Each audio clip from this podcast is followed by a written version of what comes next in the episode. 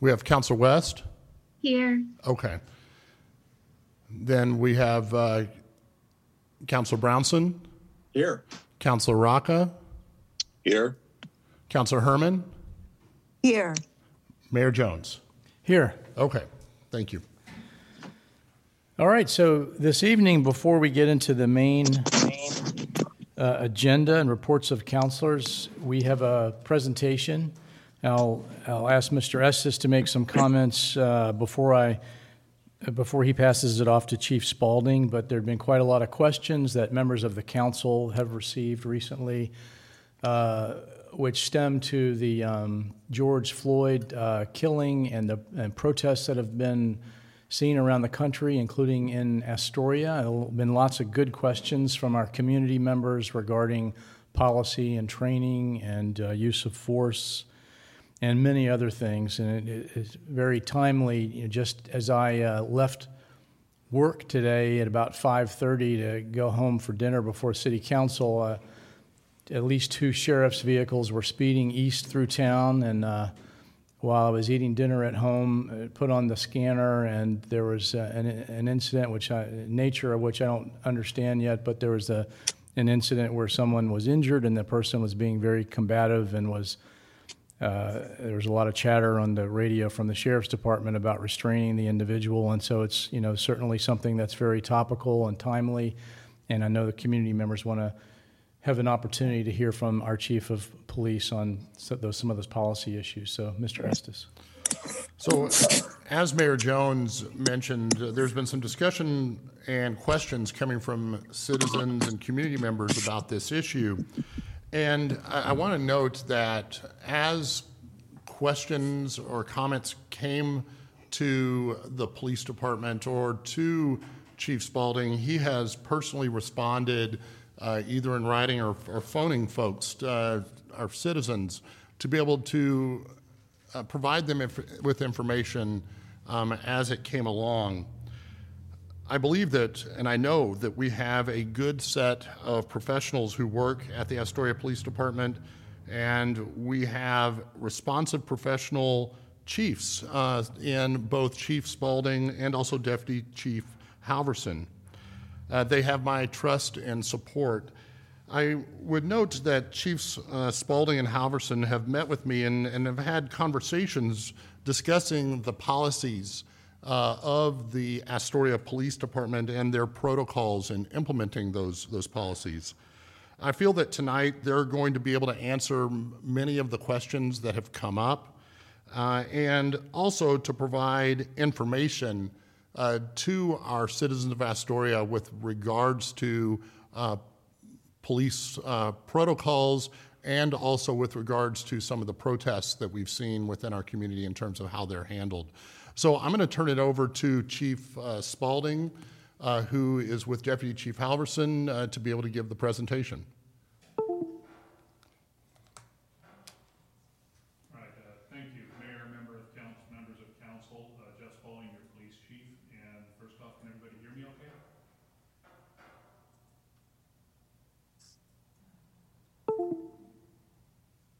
Sorry. Coun- Councilors, can you... Uh We can't Chief Spaulding.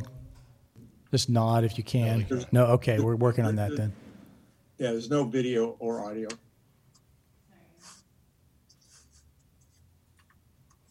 Is the mic on? Jeff.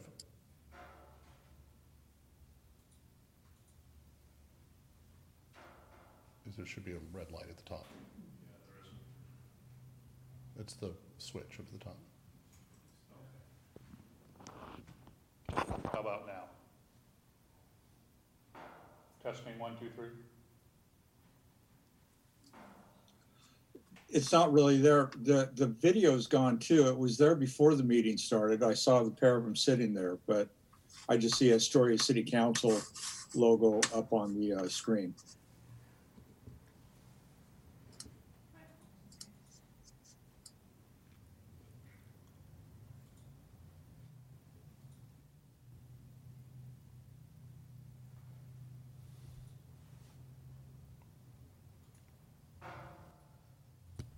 Give us a minute, we're working on it.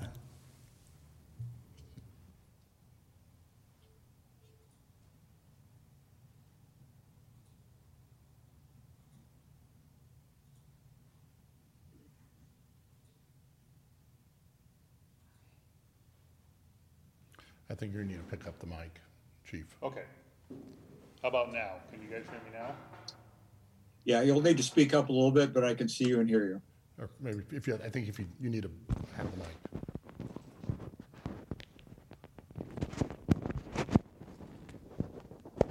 mic. Okay, how about now? I see a That's thumbs great. Up. Yes. Okay.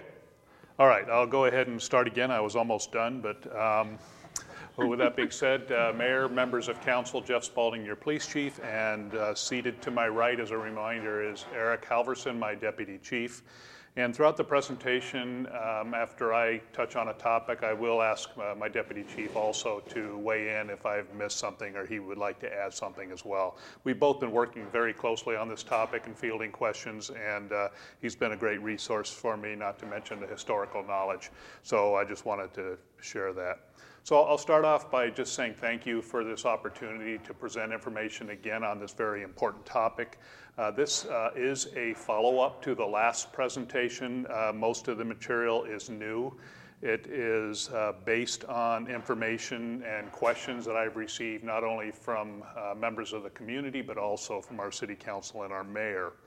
Uh, I'd also like to remind anybody that might be watching that uh, information from the previous meetings that I've provided to council is available on the city's website, along with the police department's website, that touches on many of the topics that uh, people have questions about. So I would encourage you to look at those documents as well.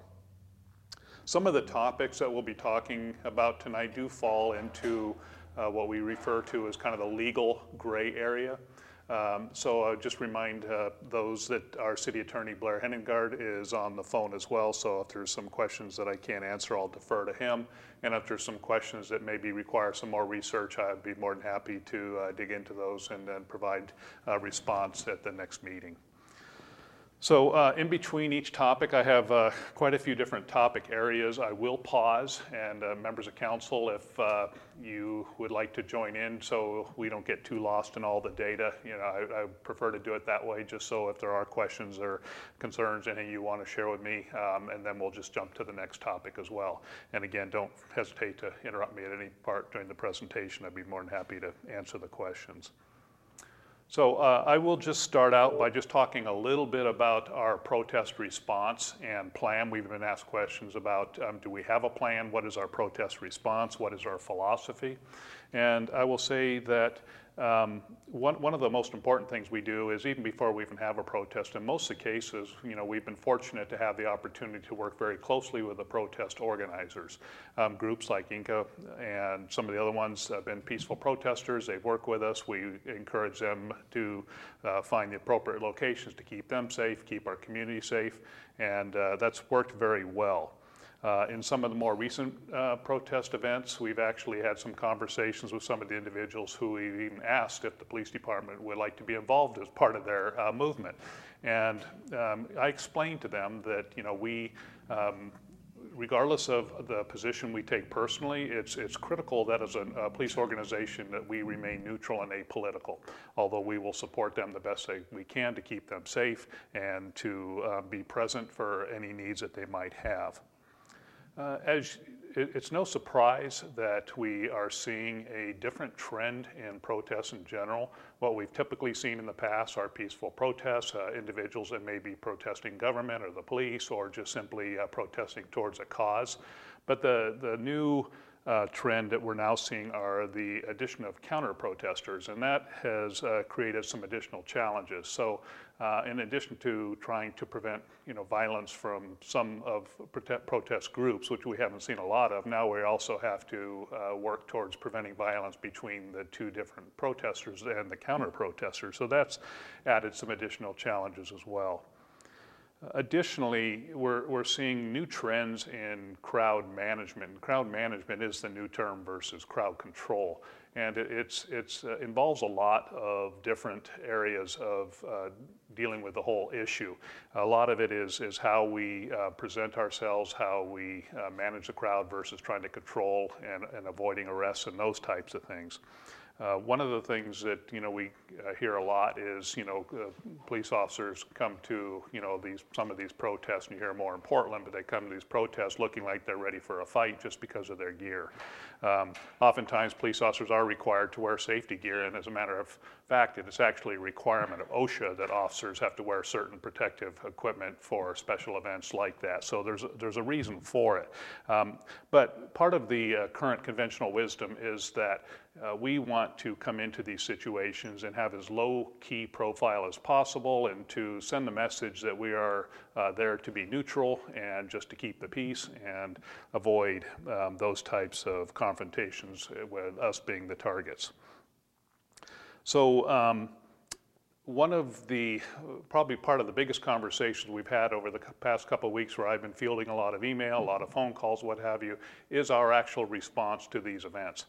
Uh, one of the things that we do try to avoid is actually engaging with people who are, um, in many cases, would be the counter-protesters or those that have, uh, in some cases, violent tendencies. And there are different uh, types of low-level offenses that we have made a conscious decision to actually not engage in. And these are the types of things like whether it be jaywalking, um, loud noise, um, very, very minor, minor um, confrontations with individuals. Um, it, it's a, uh, there's multiple reasons why we do that. Number one, we don't want to engage with the individual who oftentimes may be looking for a fight and looking for a challenge and wants to have um, their cause um, picked up by the media. And so that's not something we're interested in doing. Um, there are other reasons as well, and part of that is simply just it's resource intensive, and when we have limited number of resources in terms of officers, it uh, takes time for an officer to engage somebody, either to pull them out of the crowd and issue a citation or take somebody to jail. So oftentimes what we will do if the offense is uh, uh, at a level that we choose to engage, we will uh, pull the person aside, take the information, document it in a police report, and then we will send it to the district attorney's office, who will make the ultimate decision whether somebody will be charged. Um, what, you know, this, this in, in effect has the same effect as if an officer were to make a physical arrest. Um, what we're seeing right now in the COVID nineteen times is that um, when we take a relatively low-level type offenses to the county jail, they issue them a citation, release them, and they also encourage us to t release people on citations. So uh, arrests are the exception. And it's, uh, it works out well in terms of, you know, uh, managing our resources accordingly, so we have to be careful on that. Um, there are some specific types of uh, events, there are types of uh, crimes that people are asking us about, why aren't we taking certain actions. Uh, we've been involved in a lot of conversations over the last couple of weeks with our city attorney, with the district attorney's office, doing our own internal research, and um, we will adjust our policies as needed. But I will tell you that some of the things that uh, we hear uh, relatively frequently are such things as, you know, can an individual use a bullhorn and shout right in somebody's face? And in most cases, Uh, depending on what they're saying, it, we can't regulate the, their freedom of speech, but the conduct uh, can potentially reach the level of a disorderly conduct. Same as some other offenses, such as spitting on somebody um, and other types of uh, low-level offenses. Um, so I'll get into some of those in, in a little bit here. So we have to be very careful about what we're um, able to engage in and make sure that it's uh, of the appropriate magnitude. But at the, at the end of the day, there, there is a line that we will not allow people to cross, and that involves any, any violence, um, especially uh, something more than a low-level assault, um, any other inappropriate behavior that rises to the level of at least a misdemeanor-type crime, and we, we will take action in those certain circumstances. Again, there will be occasions where if it's something that we feel that we can just simply document it and send it to the district attorney's office uh, for filing, that's, that's an option that we, we may want to consider as well in order to manage the, the type event. So um, lot, the other part of our crowd management uh, philosophy is also based on our policy. We have an extensive policy manual of over five hundred pages. One of the particular policies is uh, First, First Amendment um, response. So that's a policy that we also refer to as well when we talk about a plan. Um, cover a couple more of the, uh, we also talked about some of the other potential violations that can include, or misdemeanors, can include disorderly conduct, as I mentioned, uh, menacing, and um, harassment. So that would be unwanted physical contact, such as the uh, spitting. So I'm going to talk uh, about open carry in a little bit here too, because that's, that's been a hot topic as well. Um, I'm going to pause there just for a second to see if there's any questions or thoughts. Okay, uh, so another area I know that's uh, very hey, concerned. Chief. Is, oh, so, sorry. Hey, Chief. Um, well, since you, you touched on the um, behavior like shouting in someone's face with a bullhorn and then the line of a physical altercation. So maybe you're going to address it later, but regards to the physical altercation that took place Saturday a week ago, I know there's been a lot of questions out in the in the community about about this, the status of that and how decisions are made, whether to take action at the time, and then how how people don't really understand, well, what how is a decision made whether to file charges? So can you explain a bit how investigations are done and how they get sent across the street to the uh, D A? Absolutely. So in that particular event, it was uh, um, it was a, a kind of a mini melee at the time, and there was a lot of individuals involved. Actually, we have video from several sources. Uh, we had two officers that were working overtime that day. One of the officers actually observed most of the conduct. Um, there was a lot of moving pieces there, and there appeared to be, uh, from the video sources and at least from the officers' um, perception at the time, that there was uh, conduct on both sides from the protesters and counter-protesters that could be considered uh, instigating the event. Again, this has not been fully investigated, has not been fully um, reported yet. We're still working on that. I can tell you at the time, and I'm not going to mention any individuals' names, but at the time the officer taking the report uh, had a conversation with one of the Uh, victims of the incident, and she told the officer at the time she was not looking to have anybody punished and she simply wanted the report documented. So the officer at that time took the information, advised her that he was going on vacation and that he would pick this up when he got back. In the meantime, um, I believe that individual may have a different feeling about this now, so it doesn't mean that she can't change her mind and we're still going to pursue it. But the report will be, uh, has already been documented by two of the officers that were there. The officer that's on vacation is returning towards the end of the week. He will finish his report, compile all the video evidence, and this will be presented to the district attorney's office, who ultimately makes a decision um, who and if uh, anybody should be charged. Um, Eric, do you have anything to add to that? Yeah, okay. Does that answer your question, Mayor? Thank you. Okay, thank you. So um, the next area that has raised a lot of concern is the whole issue of um, open carry or carrying firearms or displaying firearms. Um, in Oregon, as many of you know, Oregon is an open carry state, which means that uh, an individual has the right to carry a firearm on their um, hip or wherever they want, for that matter. It also means that an individual can carry a firearm in or out of a holster. They can have a holster that's, you know, at, at their side. They can't point at anybody. That's a separate uh, uh, crime. Um, the, uh, the one couple distinctions here, of course, are that um, if you have a carry conceal license, then you can carry the firearm loaded. Uh, in the city of Astoria, there is a municipal ordinance that prohibits the carrying of a loaded firearm in the city. So uh, what we're um, challenged with, though, with the open carry law, is that we are restricted from asking an individual if the firearm is loaded. We're also restricted from conducting an investigation or uh, telling the individual they have to take the gun out of the holster. We cannot expand our interview beyond the original reason for the stop. So uh, that presents uh, challenges for us as a law enforcement agency in terms of actually determining if somebody's actually carrying a loaded, loaded gun. Uh, the other scenario that we often hear is if somebody has the gun out of the holster. And again, it's not illegal to have the gun out of the holster. However, in a protest situation, there may be scenarios uh, compounded with um, language that an individual uses that can get us to that place where we potentially can have the crime of menacing. So that is a possibility. But what we're hearing for the most part is that uh, the individuals that open carry are not taking the guns out of the holster. And if we hear differently, Um, we definitely would like to hear that, and we will investigate that thoroughly. But that's the challenge we're having with the open carry. Um, Eric, anything else to add to that? No, it, uh, some of the issues that we're dealing with uh, just have to do with uh, search and seizure law and uh, case law. Deputy Chief, if you could mic up before having.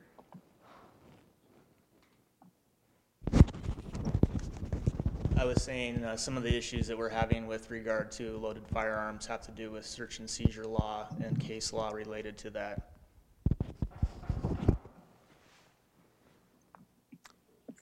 Okay, any questions before I move to the next topic? I, I did see some questions in the community just about, in, in addition to the questions which you've answered, why can't you check to see if their gun's loaded? People have said, you know, why can't you demand to see a permit?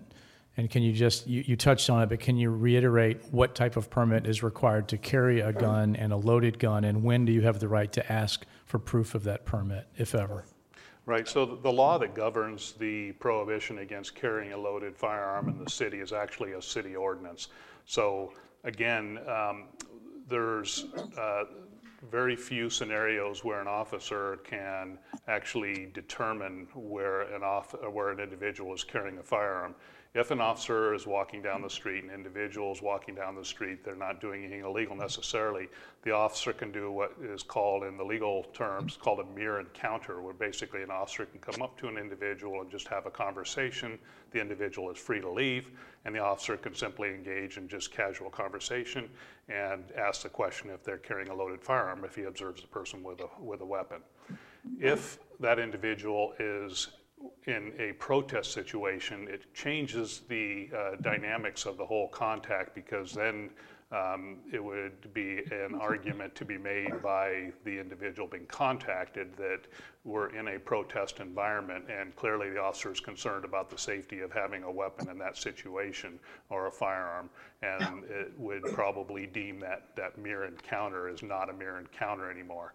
So again, um, it used to be uh, in the city ordinance up until twenty thirteen that the language in that ordinance actually gave the officer the authority to uh, ask the individual if the firearm was loaded, and also the individual had to present the weapon so the officer could inspect it. But that was challenged back in twenty thirteen through some Second Amendment pro uh, constitutional Uh, challenges, and that language was removed. So again, it it's, uh, severely limits our ability to investigate that thir uh, thoroughly. Is anything else? No.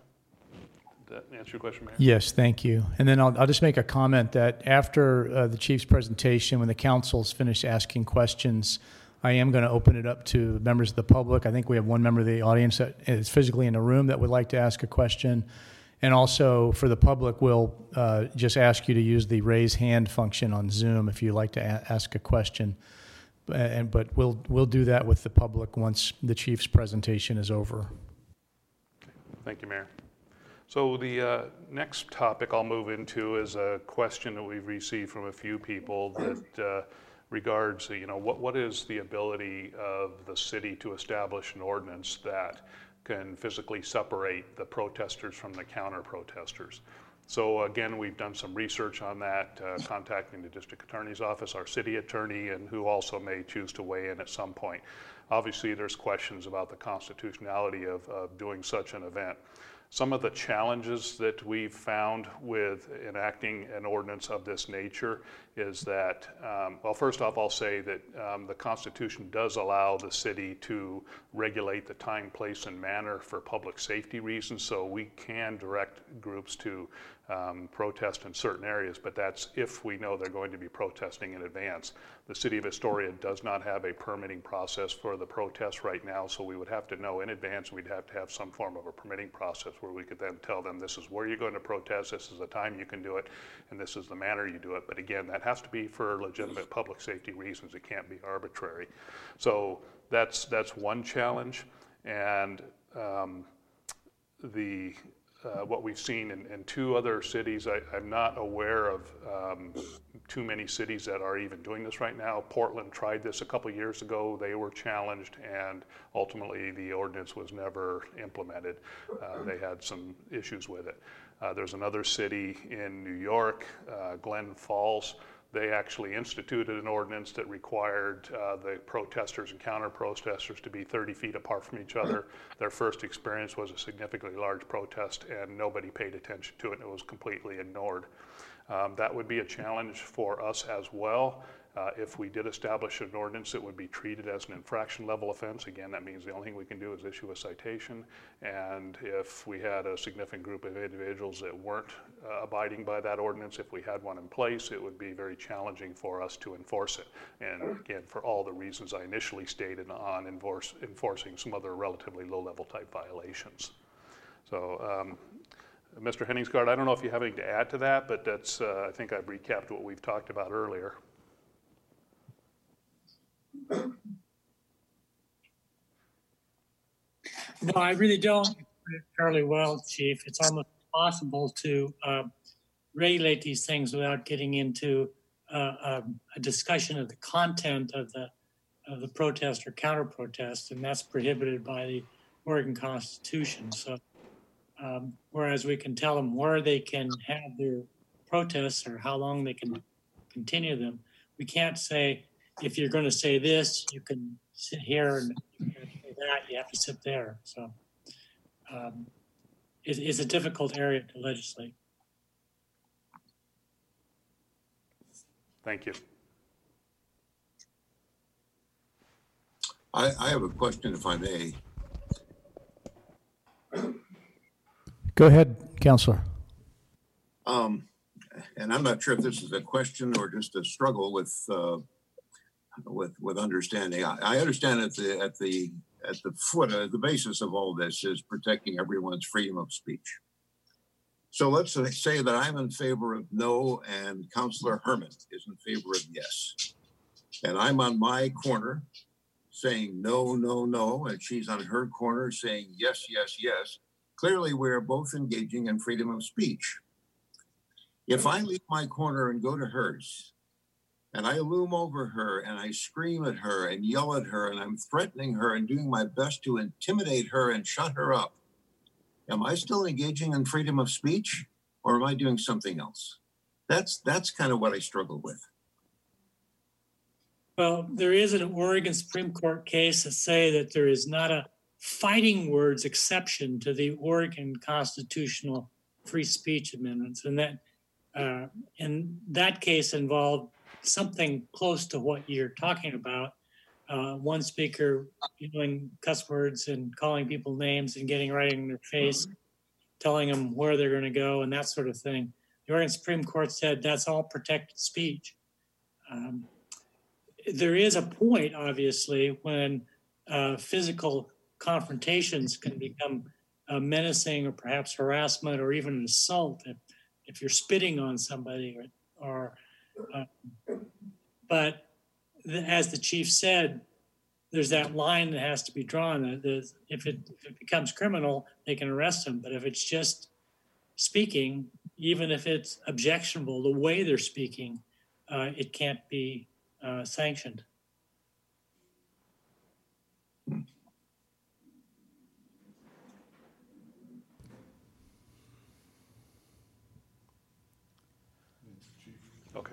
Move on? Yeah. Okay.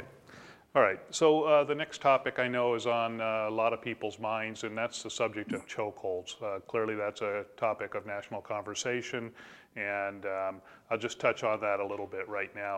Um, there's a lot of different terms for the term uh, chokehold. The um, one that term right now that we have in our policy manual is called the carotid control hold. Um, Now, with that being said, our policy manual is provided by a policy manual service that provides law enforcement manuals for literally thousands of agencies, you know, public safety agencies, police, fire, and other throughout the United States. And this language is provided for agencies that choose to use it. The language uh, describes how it's used and the situations where it may be used. Um, I will tell you that for all intents and purposes, we do not have a carotid control hold policy because uh, we do not train in that policy. And the language in that policy says uh, this uh, policy cannot be used by officers who have not been trained.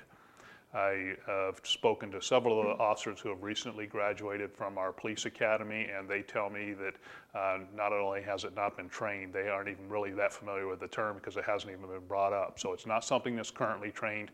No officers in the Astoria Police Department have been trained in the use of a carotid control hold, so it is not an approved uh, technique for officers to use. So with that being said, we've had recent conversations, always looking to update our policies, and we will, in all likelihood, be removing the language from our policy manual in its entirety, since it's, it's basically ineffective uh, based on the fact that um, it says we can't use it if no officers have been trained, and no officers have been trained in that technique.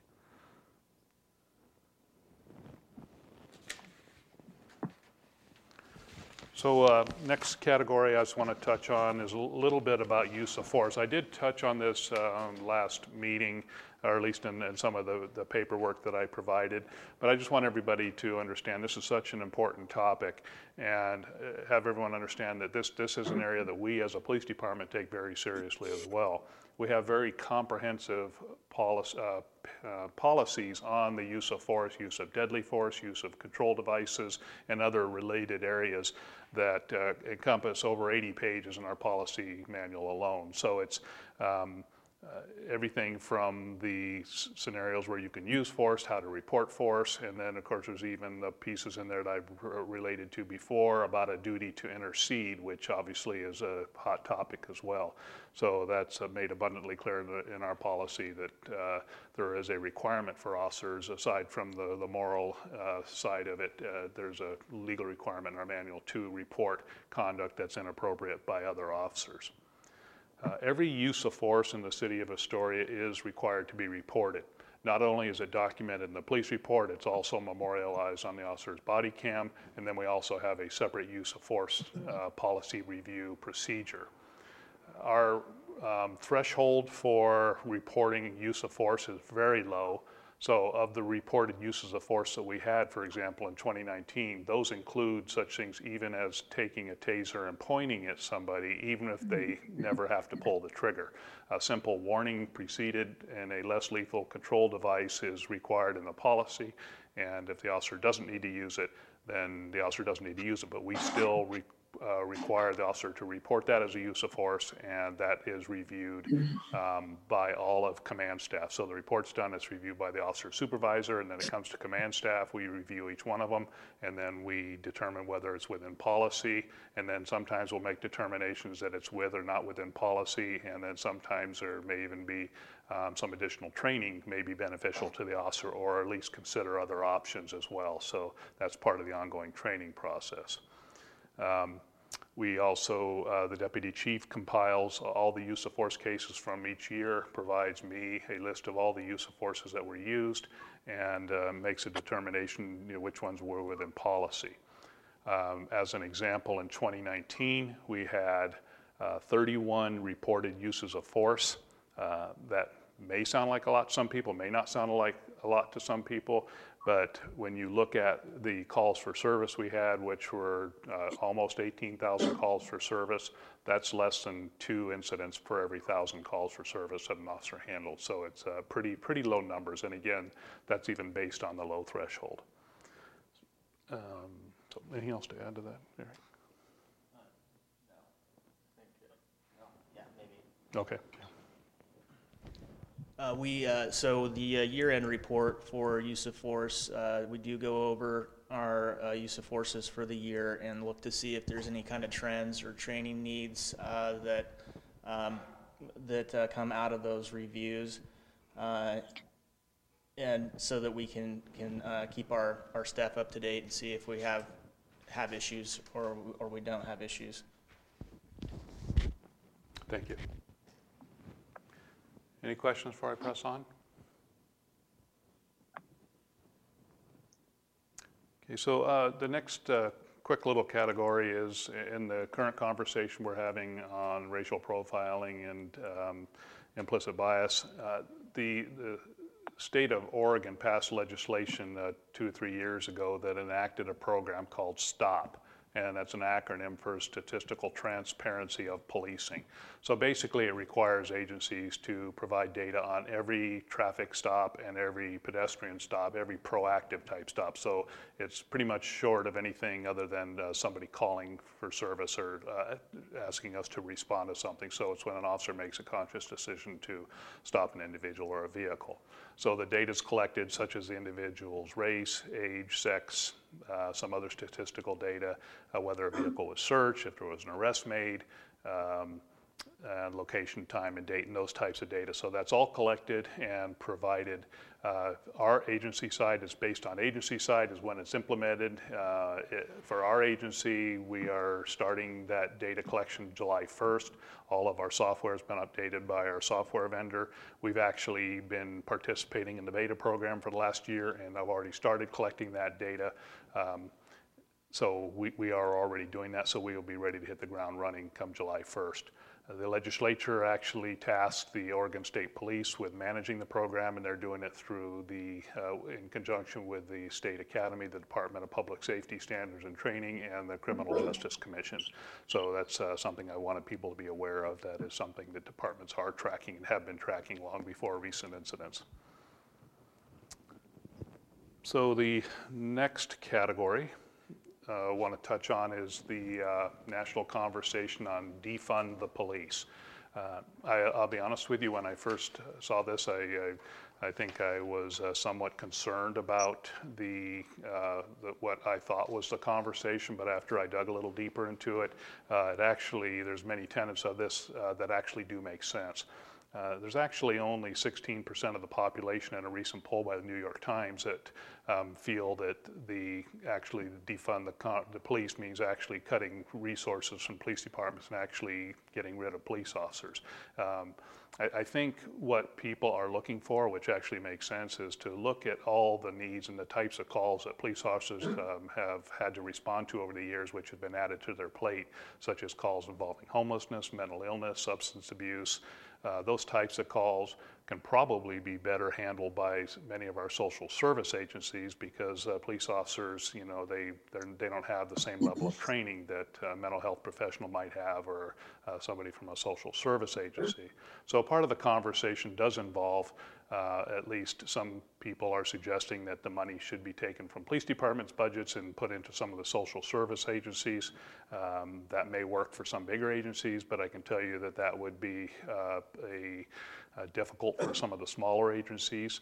We in Astoria are doing a good job with the amount of officers we have, but I will say that in the last ten years alone, our calls for service have doubled, and we've only added one police officer position in that time. And I'll also say that the job of a police officer has been become extremely much more complex in terms of the types of requirements that are placed on the, the officers, uh, the, the reporting requirements, the legislative re, uh, unfunded mandates.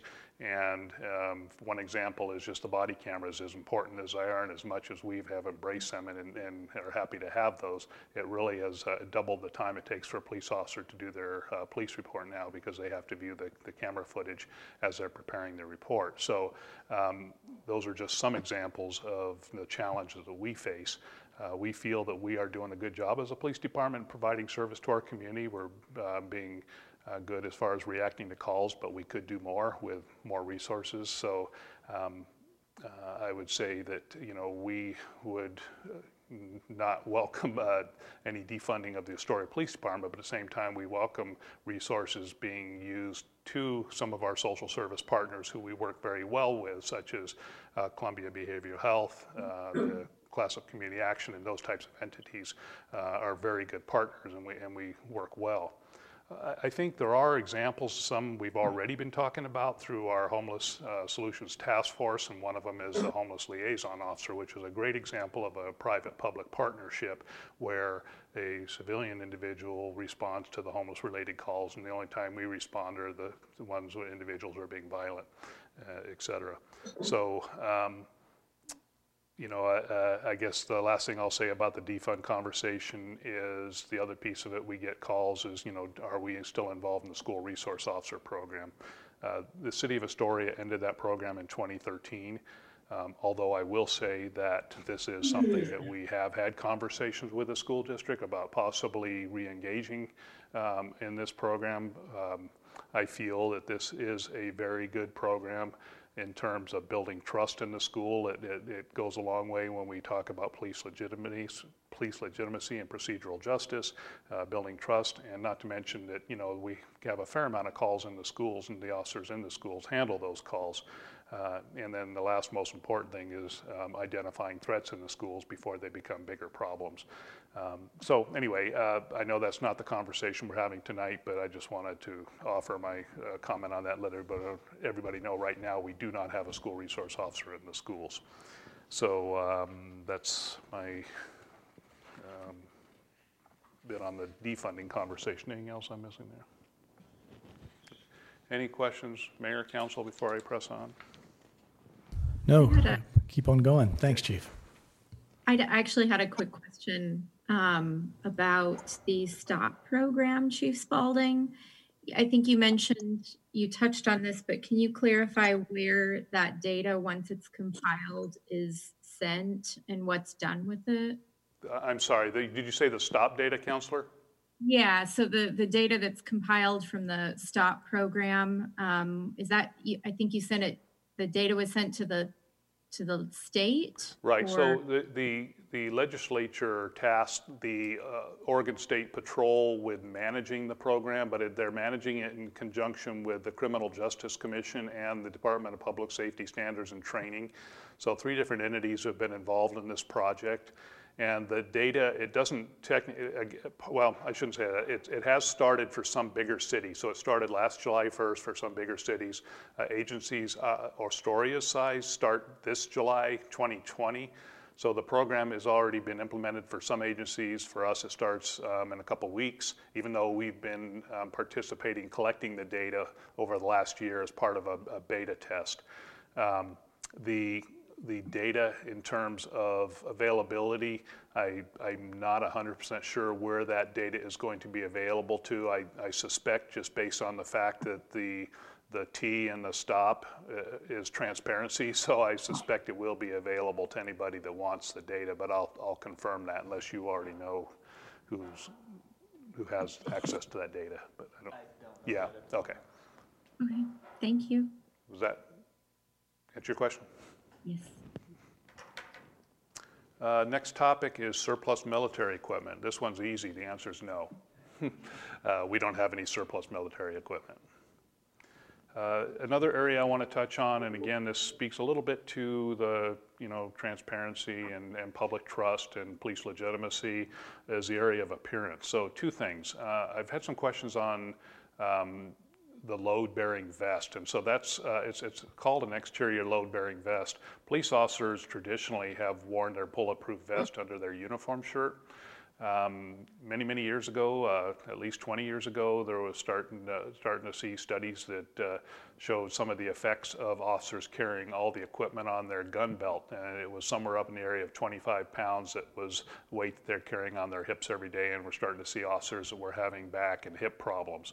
Uh, couple different uh, vest vendors and other companies came out with uh, the new new design load-bearing vest. So basically the actual vest panels are carried in a ballistic vest that goes over a shirt, and then the equipment is then hung from the shirt by Velcro for the most part. So most of that weight now is carried on the officer's shoulders, uh, taking the weight off their hips.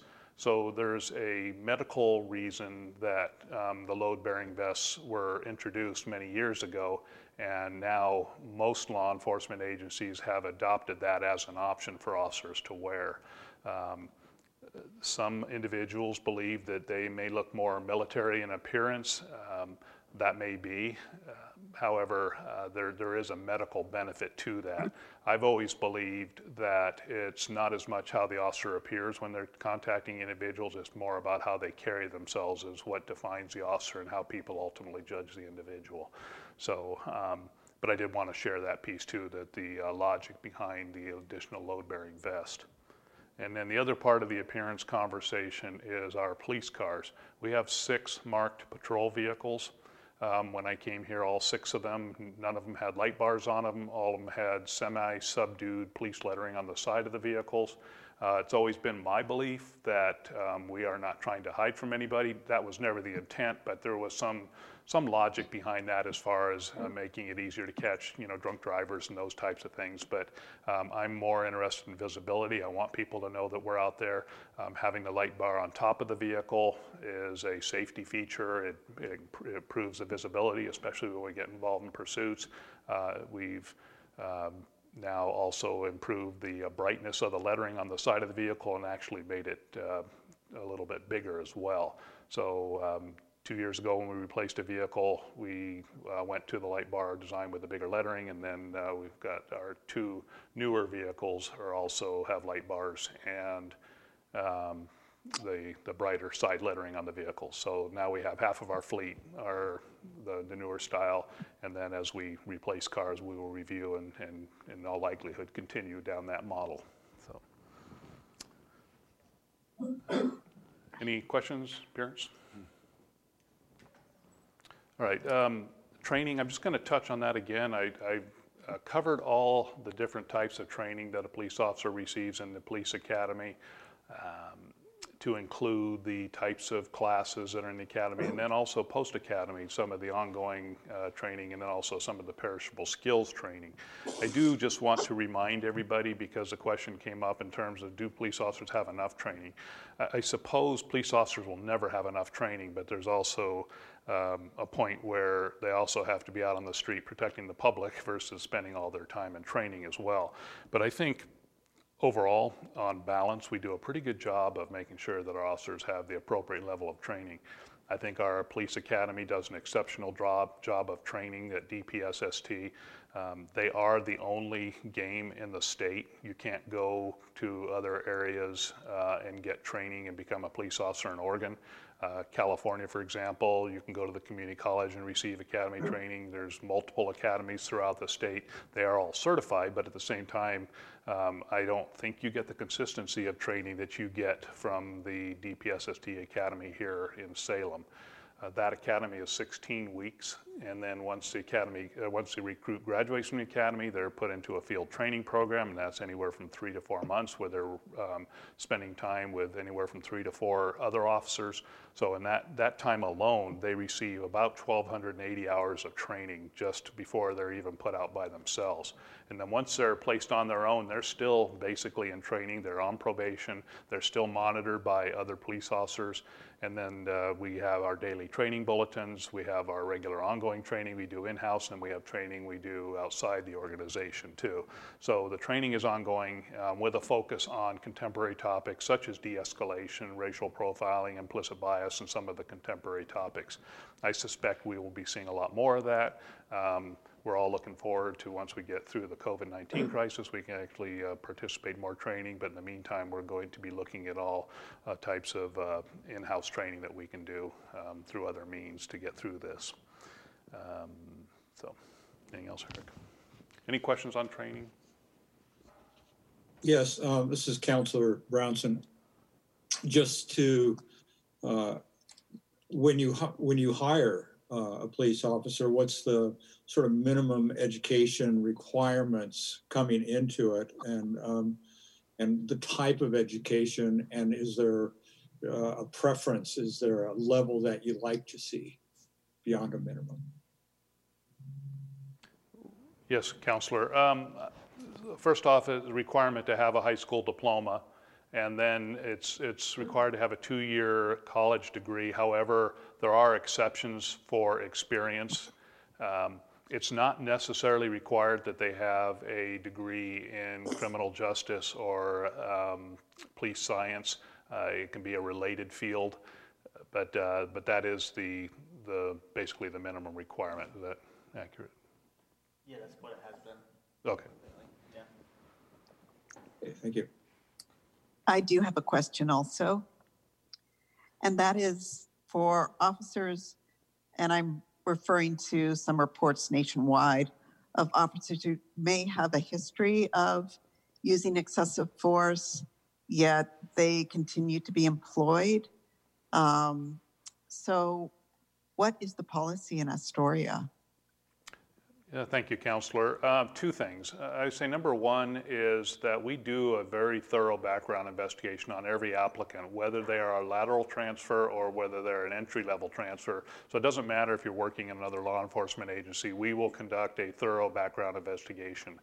Uh, the actual application packet that the applicant fills out is twenty-six pages long, um, to include references, um, previous employers, neighbors, um, uh, just about everybody you can imagine, family members, um, talks about criminal history, financial history.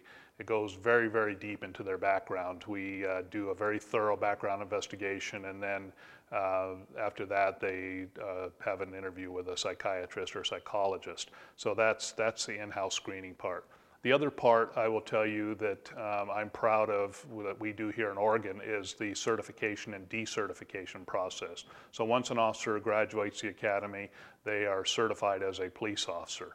Uh, if an officer is accused of misconduct, it is reviewed by the state. There are certain mandatory fields that an officer is automatically decertified, and then there's other areas that an officer will be, goes to a twenty-eight person uh, commission to make a decision if that officer can be decertified.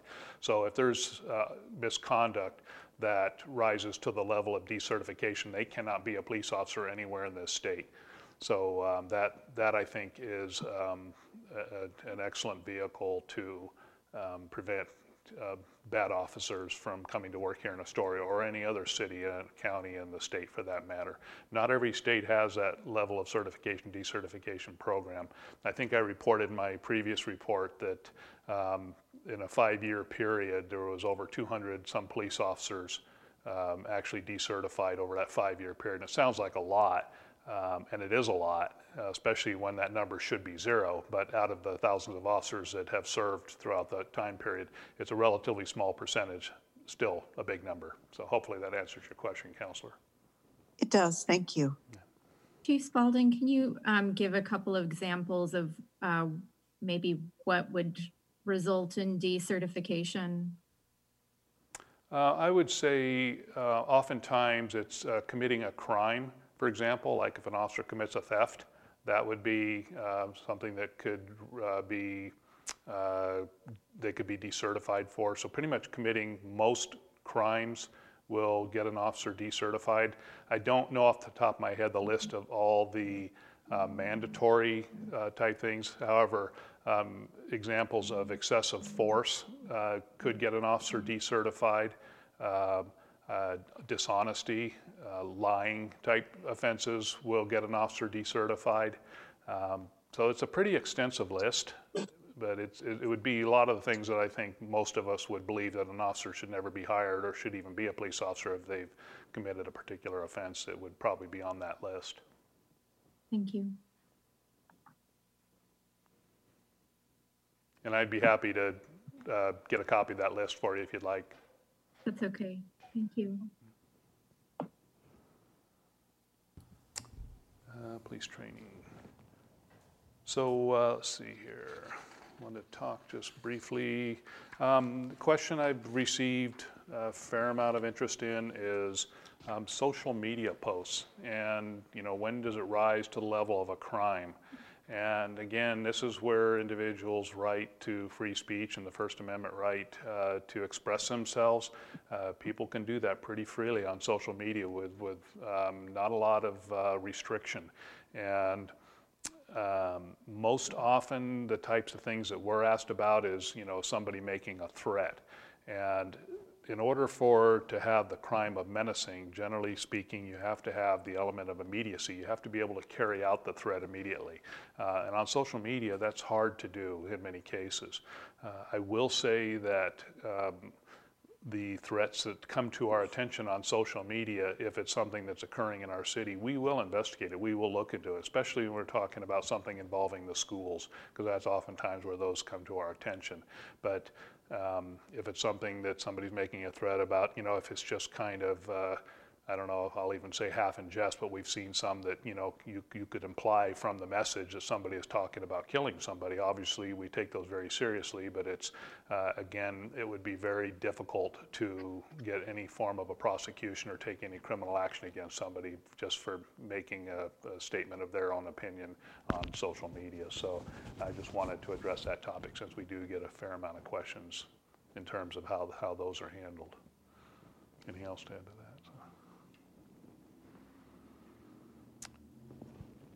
So um, I think that actually brings me to a close. I, I do want to say in closing that uh, we very much appreciate the council and the mayor's support of the police department. I also really appreciate our community support.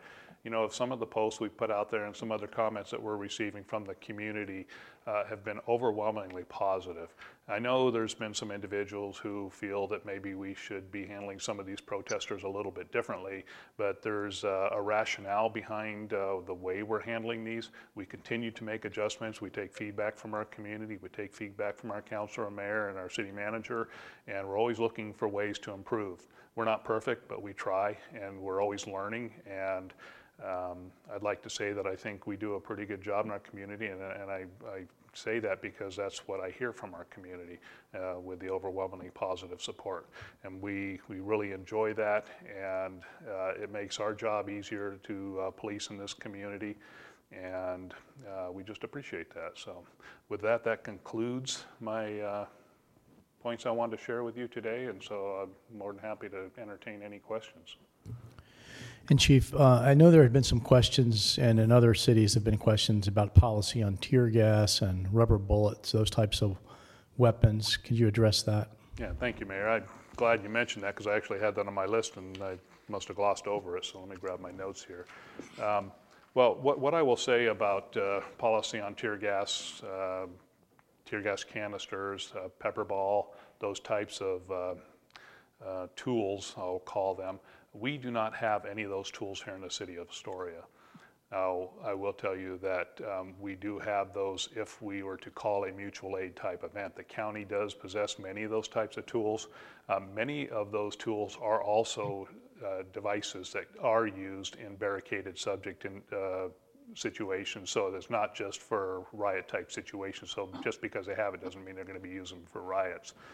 Um, In, a, in the type of situation where we would actually have a need for something like that is going to be a pretty serious situation where we are calling mutual aid. If we called all the resources we had in our county alone, we may or may not be able to handle it if it was a big enough event.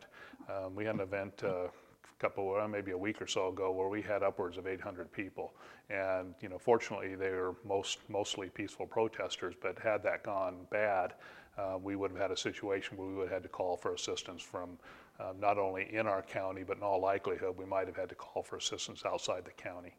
Uh, many of you uh, may have been around for the. Uh, the Seaside riots back in ninety-nine, and that was a situation where they had uh, Washington County deputies come out to assist, and tear gas, I understand, may have been deployed at that time. So um, very rare in a situation that we would ever need to use that. However, it is tools that we have at our disposal, and I could potentially see a need if we had an event that was so bad that um, we were actually looking to protect life and property in our community. Um, Chief Spaulding, this is Council Brownson. I just want to go back to um, the protester and counter-protester situation, because that seems to be one of the things that really has a lot of people upset, is the confrontational aspect. And, and you talked about it. And, and I have a, an email here somebody sent me that says, uh, through Oregon revised statutes, crime and punishments, and I, I can forward you the link and whatnot, but um, it has, for a person commits the crime of harassment if the person intentionally A, harass or annoys another person by either A, uh, subjecting such a person to offensive physical contact, which you've, we sort of addressed, and that seems pretty obvious, and then B, publicly insulting such other person by abusive words or gestures in a manner intended or likely to provoke a violent response.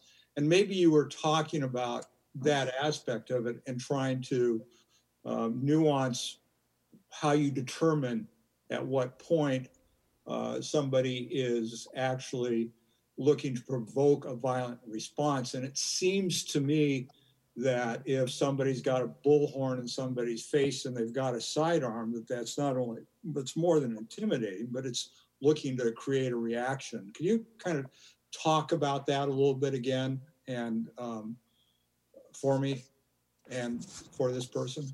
Yeah, so I'll, I'll uh, give it a stab here, and then I'll turn it over to the deputy chief, and maybe even uh, Mister Henningsgaard would want to uh, weigh in as well. Well, one of the things that um, we look at is in, in, to ensure that the district attorney's office is would support a prosecution on some of these offenses. And and again, as I mentioned earlier, we're we're, we're seeing a whole new dynamic here in these um, protest movements. With we have the protesters and counter-protesters, so it's something that we haven't had a lot of experience here at Astoria. Um, so we're learning from other agencies and what have you, and it kind of gets back a little bit to um, you know, ensuring that we're not going to engage on certain types of activity. Some of them clearly we simply don't know about unless somebody reports that to us, so it may be something that's reported after the fact, but if we witness it or it's brought to our attention right away, then we will address it. Oftentimes it may just be that we're going to address it through uh, making a report, like I mentioned. We'll go to the district attorney's office, and the district attorney's office makes that decision. But um, some of these types of offenses, it takes a combination of both the words and the actions to rise to what may be the level of an, an actual criminal offense. And again, there are certain offenses that we do know that are occurring out there, but we don't have necessarily, we don't always have the resources to address every one of these types of events. So, I don't know, Eric, you want to weigh in on that? Uh, Councilor Brownson, uh, the harassment statute, um, that actual, the wording, uh, words or conduct likely to provoke a violent response, Mister Henningsgaard can probably pop in here, but that has been deemed um, through case law uh, as uh, not constitutional. So that, that aspect of the harassment statute uh, we are not able to enforce. And I believe that was a ruling back in nineteen eighty-four. I'd have to go back to look for the, the case law on that. But so it's still on the books when you read it, but uh, we're limited in what we can do based on case law. Okay, well, thank you for um, clearing that up. Um, I, I always find it interesting something like that would stay on the books if it's not working, because people go to it, right? And um, so, It, it is, and it is frustrating, because it's, it's like when we talk about, for instance, uh, the homeless downtown, and we're asking for them to be, have better behavior, and, and that we are, you know, we're, we're talking about ordinances to, if people aren't behaving well, that they can be, you know, uh, moved out of the zone. Mm-hmm. And, you know, then we get in a situation like this where somebody is evidently, obviously not uh, behaving well, and we can't do anything about it. I think it's kind of an interesting conundrum. But I, th those are my comments. Yeah. So um, if there's any other immediate councilor comments, you can go ahead. Otherwise, I'm going to open it to the public.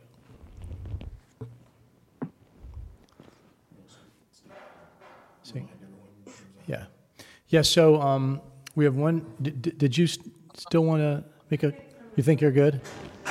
Okay, so we will ask uh, if anyone uses the raise hand function um, and we call on you, please uh, state your name and your address for the record, since this is recorded. Then you'll have um, three minutes. So Jen, do we have any raised hands? Nothing? Okay, we'll just wait one more minute and see if anybody asks to make a comment.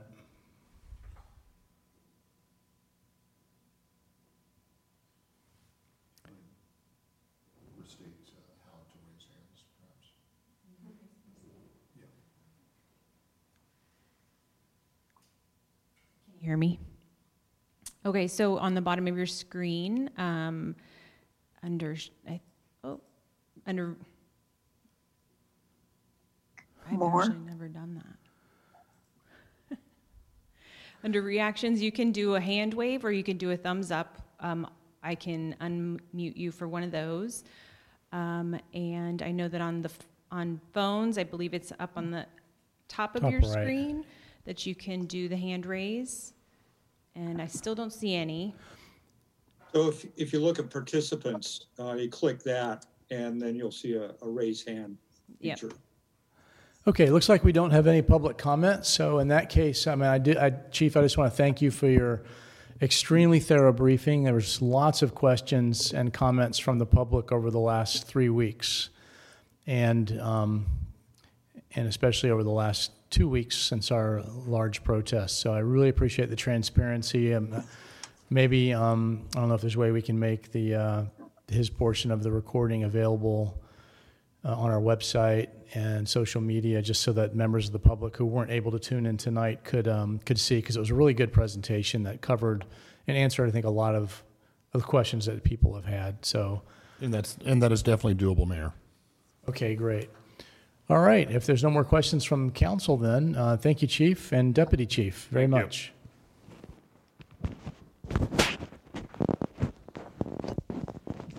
And uh, next is reports of counselors.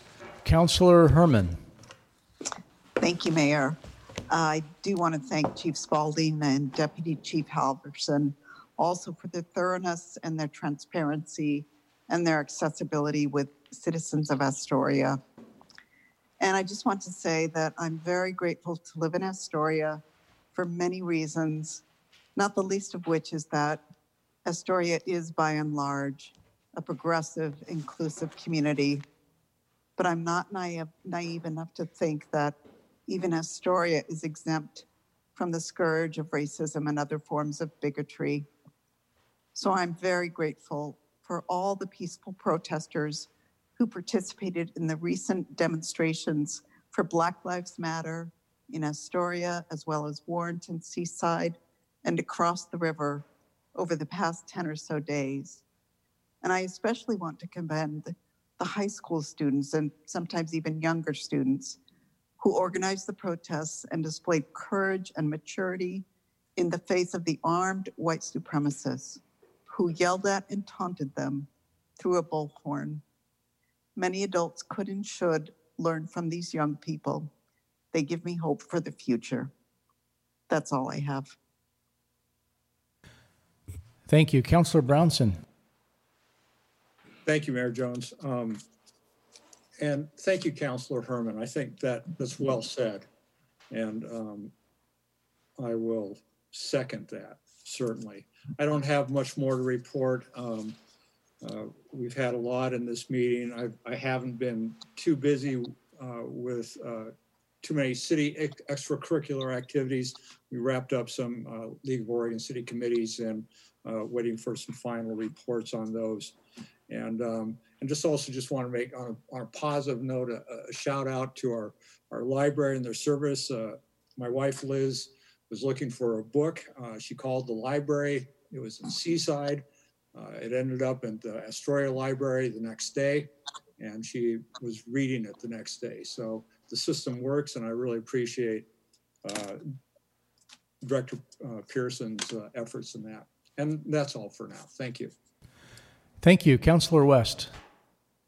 Uh, well, I'd also like to thank Joan for your comments um, and uh, for Chief Spaulding and Deputy Halverson for the uh, informative presentation. Um, I'm just continuing to uh, stay on top of um, COVID nineteen developments. Still attended a meeting with um, both Jeff Merkley and uh, Ron Wyden around the impact on nonprofits around Oregon. Uh, there's also a town hall with um, Suzanne Bonamici coming up. And then, of course, just continuing to attend the National League of Cities and Oregon Lit- League of Cities meetings. Um, and I have been able to, along with Mayor Jones, uh, attend some of the protests that have been happening to show my um, solidarity with the Black Lives Matter movement. Um, it's been both inspiring and, and heartbreaking at the same time. And uh, I think so many of us um, see the need for social justice, uh, equality, and, and something that I didn't think that would come out of this movement, but Chief Spaulding touched on it, and I completely agree, and that's an investment in social services and the commitment to taking care of, um, well, taking care of, of one another. And so I commend, uh, again, Chief Spaulding, Deputy Halverson, your entire department on your professionalism. Um, I've, of course, I think I probably asked way too many questions uh, of you, Chief Spaulding, over the last couple of weeks, and they've always been answered with um, grace and integrity and, and consideration. So I, I really appreciate that, uh, and the, the transparency and keeping that line of communication open, which apparently is rare, um, but it's it's definitely the way that it should be. And so I'm, I've, I don't think I've ever been more grateful um, to live in Astoria than, than right now. And so uh, that goes out to you and your department, um, and uh, the city and the community at large. So thank you. Thank you. Uh, Councilor Rocca.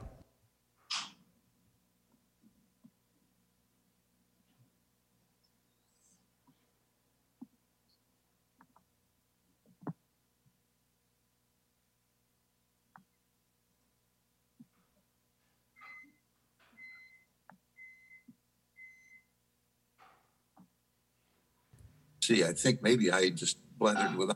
We can hear you now. There, there we are. Okay. Um, what I was saying was I can I uh, agree entirely with my colleagues about about uh, um, their feelings about racial justice and uh, our need to do a lot better with that. And was mentioning that one uh, really interesting webinar I attended in the last uh, week was uh, actually done by the National League of Cities. It was organized by Black leaders to have conversation with. Uh, with uh, city leaders from all over the country, and that was uh, was quite interesting. Um, I know Councilor Brownson will agree with me that Saturday, sadly, we had to say goodbye to Three Cups Coffee in the in Uniontown. Uh, Carly Lackner, who's uh, run that for the past eleven years, is a very warm and open-hearted person, and that became a gathering spot for all manner of things, from uh, from chess tournaments to political gatherings to letting councilors come and have their meet the public uh, events there. Uh, Saturday was really an emotional day for Carly, and the reason she's closing it down is because um, she's decided it's time for her to uh, uh, have more regular hours and to spend a little more time with her ten-year-old daughter, Peggy May, who uh, who's sort of been in the, who kind of grew up at Three Cups. So uh, we're going to miss Three Cups, and I wish Carly the best. Thanks. Thank you. Uh, so, um, I guess quick economic update on how the community seems to be doing. I talked to several of the hotel managers and spent some time in town on Saturday and Sunday. And uh, what I'm hearing is uh, for the hotels, they're able to get uh, pretty darn close to their sixty percent capacity that they're allowed to do between now and uh, the twenty-sixth, I think, of uh, June, when they can go to one hundred percent. Um, some of them are holding back a little bit on staff uh, rehiring. So that's kind of a self-imposed limitation because they're a little anxious to hire all the staff back if uh, there's a possibility that we might not go to one hundred percent or have some kind of breakout in town. Additionally, I think some employees have decided to move on to other industries or uh, or maybe aren't comfortable coming back to work yet.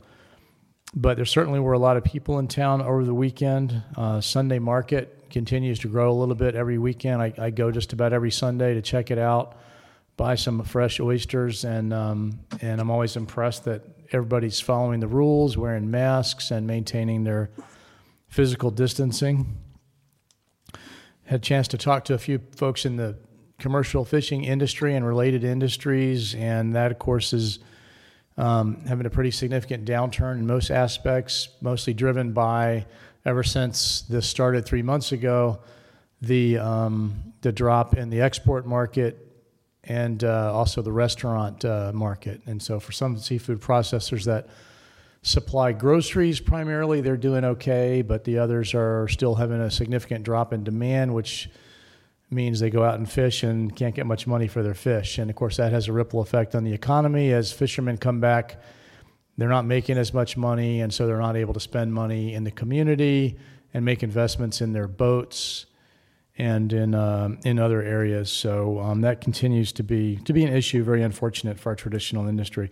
One other topic I wanted to talk about is uh, something that came, that uh, there's an article in today's paper that I think most of you have probably seen regarding river cruises and the potential for a first uh, river cruise ship to make an appearance in Astoria uh, Saturday evening on the twentieth, this, this weekend. So three months ago, uh, when uh, COVID nineteen was just becoming serious and there were uh, deep sea cruises scheduled to arrive in Astoria, uh, th- we met with the county, county public health, county manager, and the port, and together, collectively, as the city, the county, and the port, we made the determination that in the absence of any guidance from the state, we would consider a cruise ship to be a public gathering, and that therefore the public gathering restrictions, which at the time were two hundred fifty people, subsequently reduced, that those would apply. And that was our way of preventing uh, those deep-sea cruise ships with thousands of passengers from coming into Astoria at a time when there was great concern.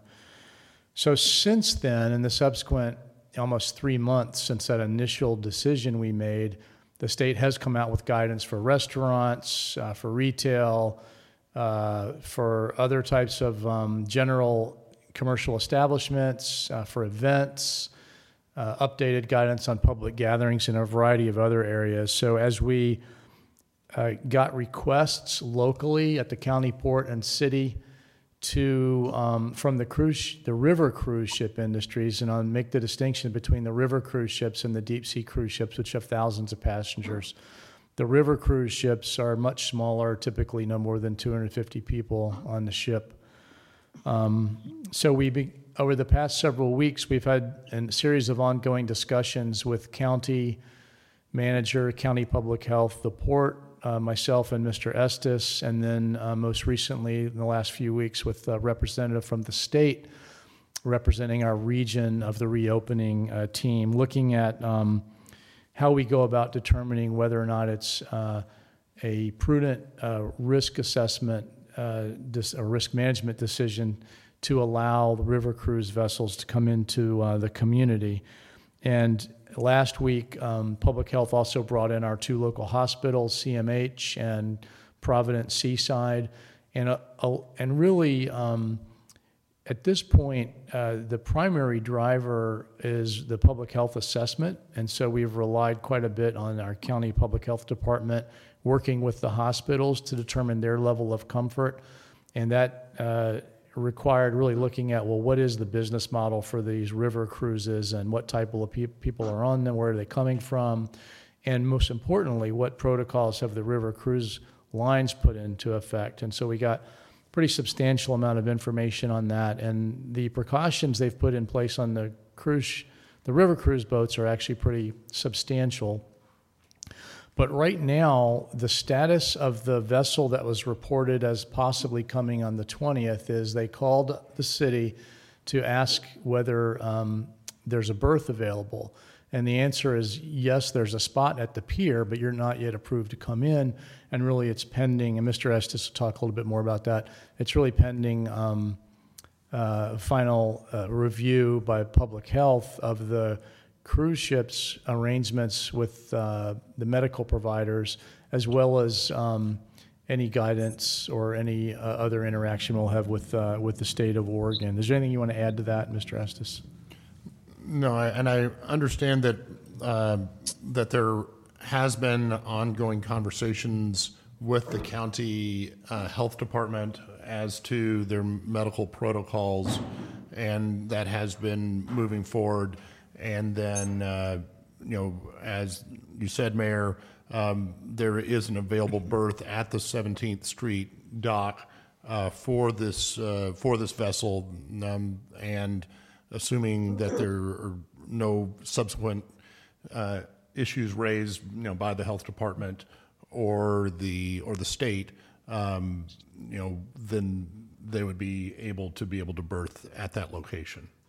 And and also just to provide a little more clarification on the the business model for these trips, you know, so this would not be a ship that's coming from sea where it's been at floating at sea uh, for weeks at a time. It's these are people that go to Portland, get on the boat in Portland on Saturday morning, make the transit to Astoria, spend the night and a day in Astoria, and then they go back to Portland and back up river. So really the, the more interesting question, which we don't have any input into, it's just interesting, is that uh, for embarkation of the vessel in Portland, Portland is not yet even in phase one. They're still in the baseline, pre-phase one phase. So it's going to be interesting to see what their public health department has to say uh, about it. But I know that's been uh, several of my colleagues asked questions about that today. So if anyone has any, any of the counselors have any questions, please go ahead. Yes, Councilor Brownson, uh, does the state travel restrictions have anything to impact on this? Uh, so, so um, I would note that the state has actually not put any travel restrictions on jurisdictions throughout COVID. There's been, there have been, um, there's been guidance provided by uh, the state that there should not be any travel. But if you recall, um, jurisdictions in Clatsop County, some jurisdictions in Central Oregon, some others along the coast prohibited uh, visitors from coming, but it was always legal to stay in hotels in Portland throughout all of COVID. And yeah, it still is. So I, I guess they were, it were just guidelines not to travel outside the area, to stay close to home, not to go more than fifty miles was one of the parameters. But again, it was just guidance, not actual restrictions is what you're saying. Right. I mean, it was, it was, there was the, the governor had an order stating, you know, stay close, but there was not anything uh, that, that said that it was prohibited to stay in hotels. It really was in Astoria, Warrenton, other jurisdictions in Clatsop County, and other locations, you know, throughout the state chose to be able to put some prohibitions on uh, tourism-based trips, but that was not mandated by the state.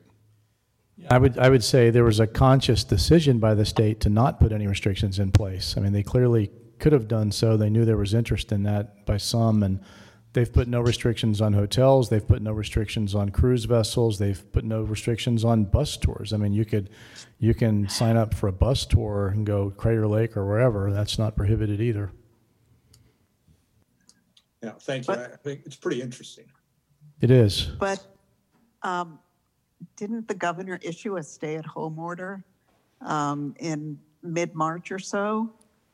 You're correct, Counselor. She did uh, issue a stay-at-home order, but there, she did not prohibit people from staying in hotels. It was okay. Rather, that, that's the um, different the differentiation all right. I'm trying to make.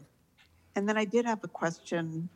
What currently are the maximum number of people who can gather in one place? So, Chief, it's it's um, it's fifty indoors, one hundred outdoors, and then there's also an event size of two hundred fifty. Um, and I will note that part of what each cruise line, river cruise line, has proposed is that they would be allowing passengers to disembark only in a, over a staggered periods of time as in small groups, so you wouldn't have large groups leaving the ship together. I guess, but they'd all be together for, I don't know how long they're on the ship for. And it really, I so guess... That- Right. They're on the vessel together, but they would be on different decks of the vessel, dining at different times in their own uh, staterooms with individual air systems. Yeah, and I would, I would clarify that, you know, the conversations that have been had uh, with regards to this, in that the city of Astoria is not an expert with regards to these types of issues.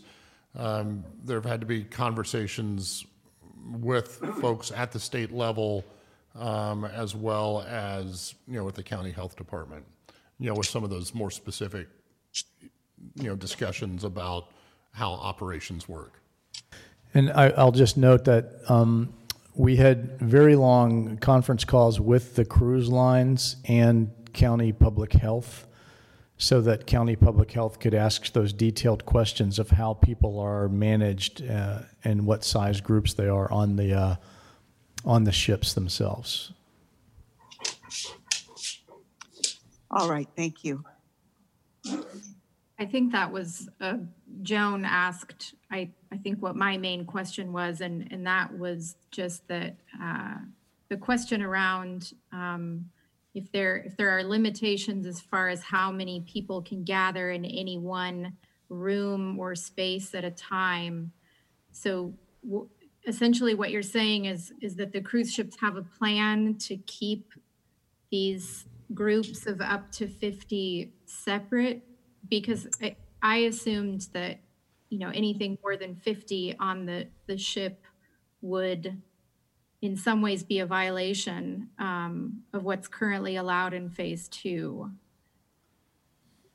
Uh, uh, Mayor, I mean, maybe if I can say, you know, my understanding is that, you know, in the communications with the folks at the state, you know, they're looking at, you know, restaurant facilities on board and how those those dining facilities comply with with state issued guidelines with regards to dining um, and uh, with regards to lodging, but in inside that vessel. Is that yeah, I think Mayor? I think so. Yeah. Thank you. I would have to say I'm feeling a, a little bit optimistic about this. Uh, from what I've read, the, uh, the we'll be able to maintain social distancing aboard the vessel. Um, these are largely older people who, who perhaps because they are more vulnerable, may be a little more careful um, Then, in, in general, I've been somewhat dismayed to see uh, people in town, and, and not all visitors, who, because businesses are open, it's sort of a difference in mindset. So more and more I'm seeing people without masks and uh, paying less attention to distancing, um, which which dismays me.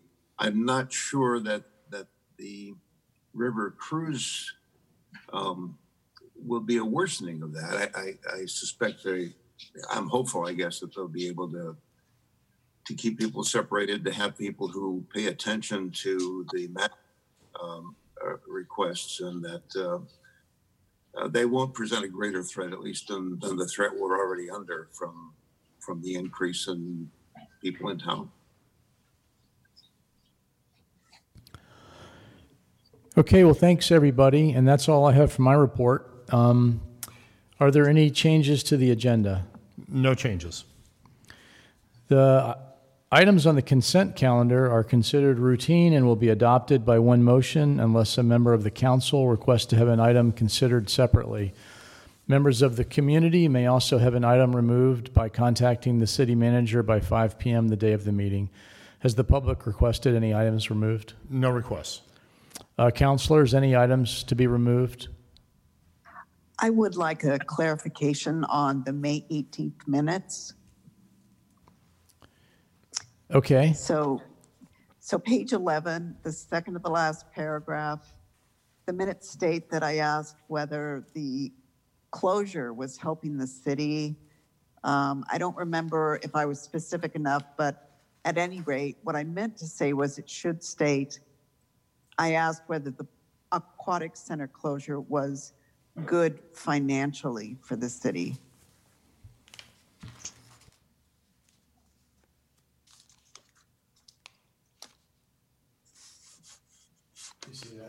I'm trying to see. Um, it's on what page is that, Councilor?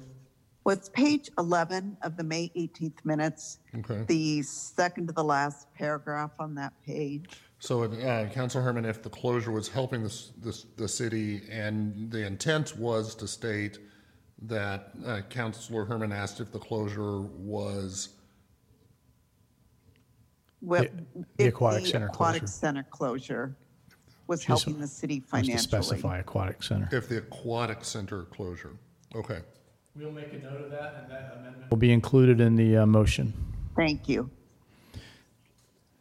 So if there's no others, could we have a motion? I'd like to make a motion to uh, accept the consent calendar. I'll second that. Okay, motion and second to approve uh, with item six C amended, and roll call, Mister Estes. Councilor Herman. Aye. Councilor Rocca. Aye. Councilor West. Aye. Uh, Council Brownson. Aye. Mayor Jones. Aye. Regular agenda items are open for public comment following deliberation by the council. We'll ask uh, anyone watching remotely um, to use the raised hand function on your Zoom app if you want to speak to the item, and uh, you'll have three minutes if you do so. So item seven A is a public hearing and resolution for a supplemental budget for the Maritime Memorial Fund number one forty-eight. So Oregon Revised Statutes provides guidance for a municipality to hold a public hearing on a supplemental budget to adjust for changes which could not be foreseen when preparing the original budget. The city contracted with uh, a contractor to expand the Maritime Memorial last fiscal year, and a new set of concrete and granite walls were installed. It was anticipated all this work would be completed during the uh, two thousand eighteen two thousand nineteen fiscal year, but due to unforeseen delivery issues, that work was not completed until the current fiscal year. Therefore, staff is presenting a resolution for a supplemental budget to recognize fifty thousand dollars of additional beginning fund balance and to appropriate fifty thousand dollars for the remaining costs to complete the expansion. So tonight it's recommended that the council conduct a public hearing and approve the supplemental budget as presented in the resolution.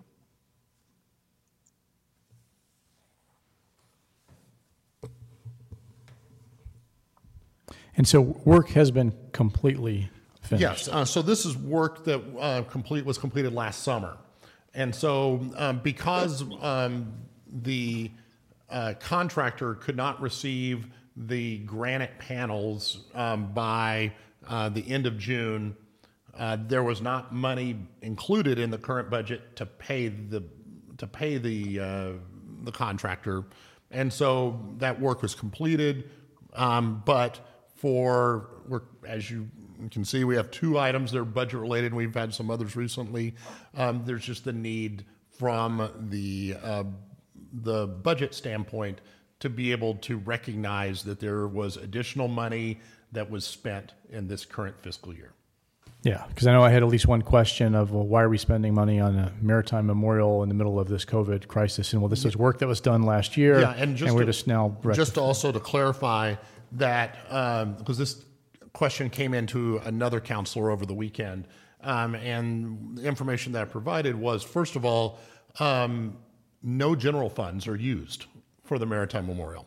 Um, what pays for the Maritime Memorial uh, expansion and construction is citizens who purchase uh, their names, their families' names, uh, to be uh, placed on the memorial. Um, you may recall that there was a loan from the Astor West Urban Renewal District to help pay for this, but those loan payments are uh, being repaid with uh, fees uh, from folks. So no general fund tax dollars are used for construction or for expansion of the Maritime Memorial. That's been the City Council's policy for years. Thanks for clarifying that. Yes, Council Brownson. And just for further clarification, this isn't a reflection of any additional costs. This is just housekeeping financial. That is correct. There was not any additional cost. It was just purely that Uh, the materials which were anticipated to be delivered by uh, end of June two thousand nineteen were delayed in coming to Astoria um, from the quarry, and since they arrived this current fiscal year, um, we have to amend the budget to be able to recognize that. Okay, we are required to have a public hearing on this matter, so I declare the public hearing open. Are there any members of the public who would like to uh, comment? If so, please use the raised hand function on your Zoom app, and we'll uh, ask you to give your name and address and give you three minutes to speak.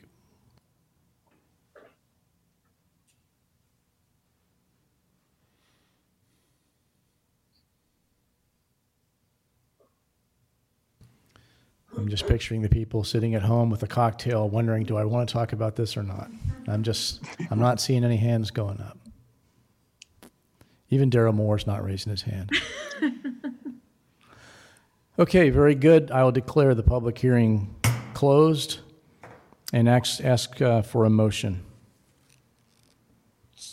So I, I see a hand clap from uh, Ida Rand. Is that a hand clap? Okay, from Ida.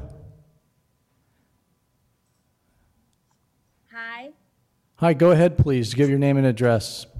Hi, my name's Jenny Leveld, and I live at three thirty Oregon Street. And in this room.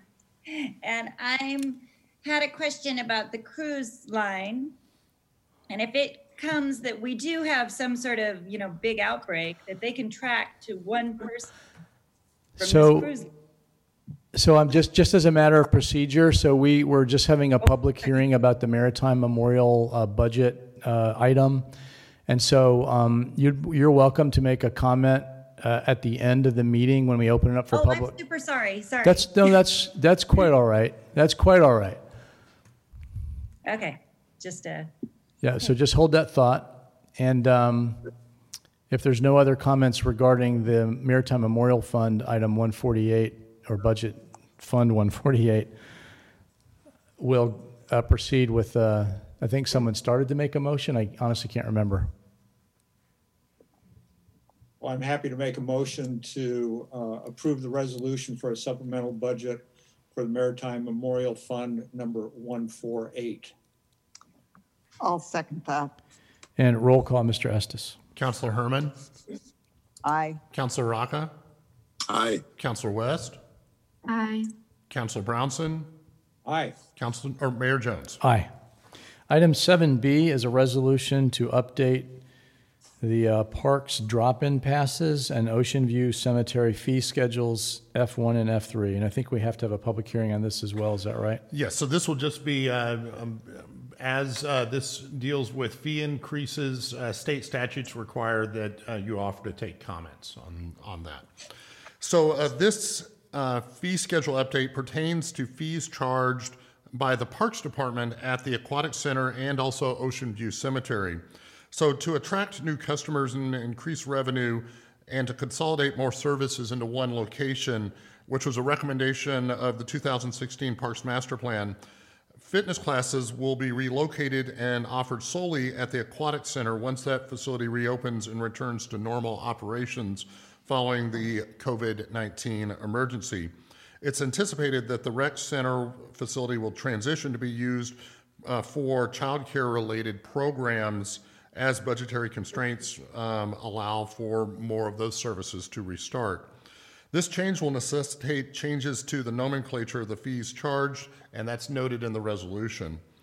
So in September of two thousand nineteen, there was a temporary uh, midday drop-off rate for the Aquatic Center, which was uh, implemented to determine if a reduced cost during low attendance periods would entice more users. This uh, did not prove to bring in more more people during the midday, and, and so it's proposed to be eliminated. And then uh, to assist the uh, Astoria Parks Recreation and Community Foundation's commitment to providing scholarships for local individuals to access their health and wellness opportunities provided by the Parks Department, it's been proposed to establish a scholarship day pass for use at the Aquatic Center and to do away with the current model of tracking scholarship recipients Um, and billing the foundation on a quarterly basis. Uh, this was actually initiated by the foundation in order to allow them to better uh, have have better fiscal control on how scholarship funds uh, were encumbered. This new scholarship day pass, which is proposed, uh, would allow the foundation to purchase vouchers for drop off, uh, to drop in use, and dis- they would distribute them to local nonprofit organizations that serve low-income populations. So with regards to the cemetery, in two thousand nineteen, Council approved fee increases to support operations and maintenance of the cemetery by increasing prices by ten percent. The practice of ten percent increases has been put in place yearly since two thousand fifteen to bring prices nearer to the regional market for services provided.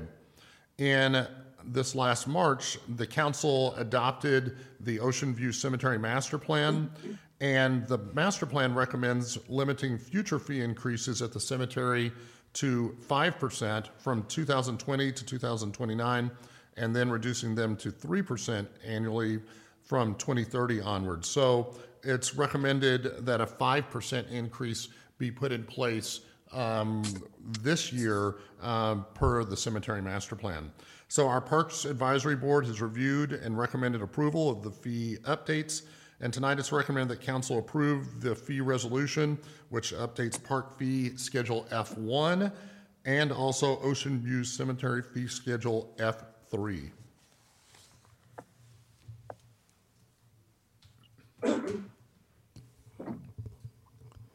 Okay, so I'll open a public hearing into that.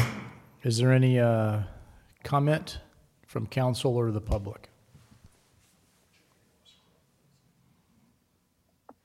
I know with regards to the cemetery, the ten percent increase is going, it sounds, I think I balked at that a little bit. Um, but I believe I also read in, in our, in the documentation that it had not been raised for, was it ten years, Brett? So actually there have been ten percent increases um, the, approved by council since two thousand fifteen, what is proposed now is a five percent increase. So um, it's it's been um, increasing by ten percent per year since two thousand fifteen to become more in line with uh, market rates for cemetery services. This year it's proposed at five percent. And then at what point, and I apologize for misreading that, at what point does it go one? Kind of get uh, where we should be with the fees. When does it, remind me again, when it goes to three percent? So yeah, so the Cemetery Master Plan has recommended five percent from two thousand twenty, from this year through two thousand twenty-nine, and then three percent from twenty thirty onward. Thank you for that clarification. And we could come back at any time three years from now if we think it needs to go back to ten percent or down to two percent. That's we correct. Can do that. Yeah. Yeah. Any other comments?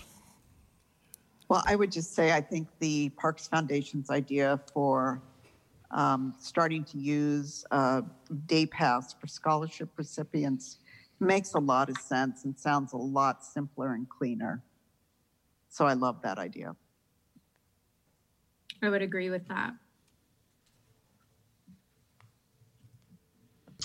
Well, I would like to move that uh, we approve the resolution to update the park's drop-in passes and uh, the Ocean View Cemetery fee schedules. We have to close the public hearing first, right? Well, I think technically you can second the motion and then I can close the public hearing. I'll second it. Okay, and I still don't see any further discussion, so public hearing is closed. And roll call, please, Mister Estes. Councilor Herman? Aye. Councilor Rocca? Aye. Councilor West? Aye. Councilor Brownson? Aye. Mayor Jones? Aye. Item seven C is a resolution to transfer appropriations within Capital Improvement Fund one oh two budget uh, for fiscal year twenty nineteen twenty. So, uh, Mayor and Council, this is, again, another year-end budgetary uh, item that's, uh, as our Finance Director, Susan Brooks, has been going through and, and working through closing out the books for the current fiscal year. And Oregon Revised Statutes provides the guidance for the transfer of appropriations within a fund uh, when authorized by the governing body. In this case, it's within the Capital Improvement Fund, and uh, the budget for the Capital Improvement Fund did not anticipate the change in lease cost due to the procurement of hybrid police department vehicles, which were secured uh, this fiscal year. It was determined that hybrid vehicles would have overall cost savings in the long run due to reduced fuel consumption, and a transfer in the amount of seven hundred dollars is required between materials and services to debt service in order to account for the additional lease cost. So tonight it's recommended that council approve the transfer of seven hundred dollars from the Capital Improvement Fund materials and services to debt service.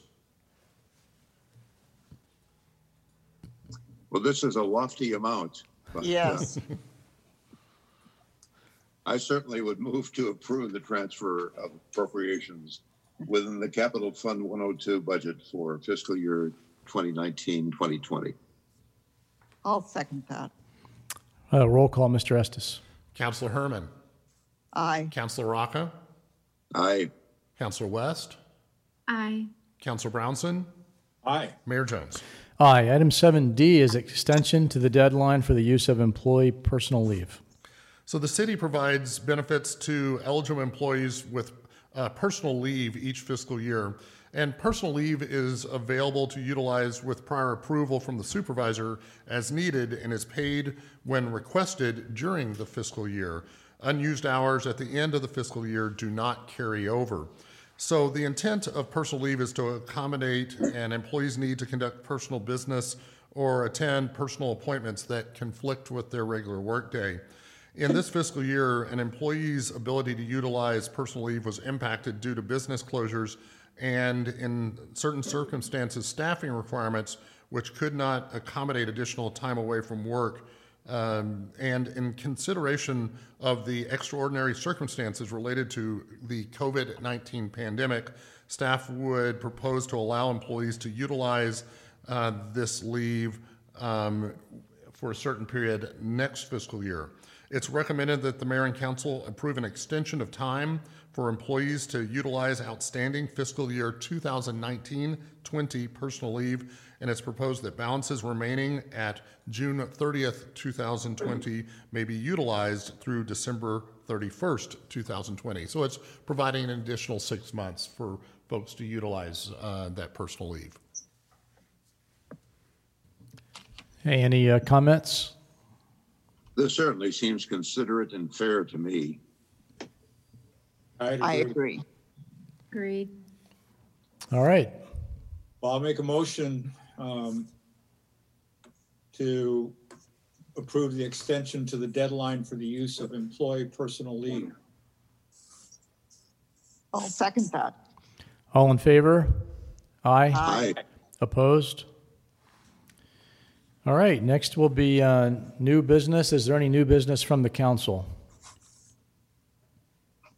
I think I just want to say thank you. Um, I forgot in my report at the beginning, thank you to everybody, the Lower Columbia Q Center, who helped with Pride this last weekend. Um, I was able to participate in some of the events, and uh, I know it's a challenge when a lot of those um, celebrations have to have to be held virtually, um, but they just, they did a great job um, over the weekend, keeping everybody safe and um, still honoring the cause. So I think that's all I have.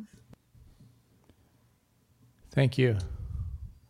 Is the citizen who wanted to speak earlier still online? Yes, and now I'll open it up for public comment on any uh, topic that wasn't a regular agenda item. And so the individual uh, Ida Rand. under listed as Ida Rand, if you would still like to make your comment, please go ahead. We're unmuting you now. Hi, I'm there? Yes, we can yeah. hear you. Okay, great. Um, my question is about um, litigation, like in the future, because COVID is not just a health crisis, it's an economic crisis. And we have a, a large vulnerable population. So, and they can figure out where these outbreaks, they can trace them to where they come from. If it comes from the cruise ship, do they have any financial obligation to help our community? You know, I've been in a lot of discussions with public health regarding uh, contact tracing that's conducted after a positive test result.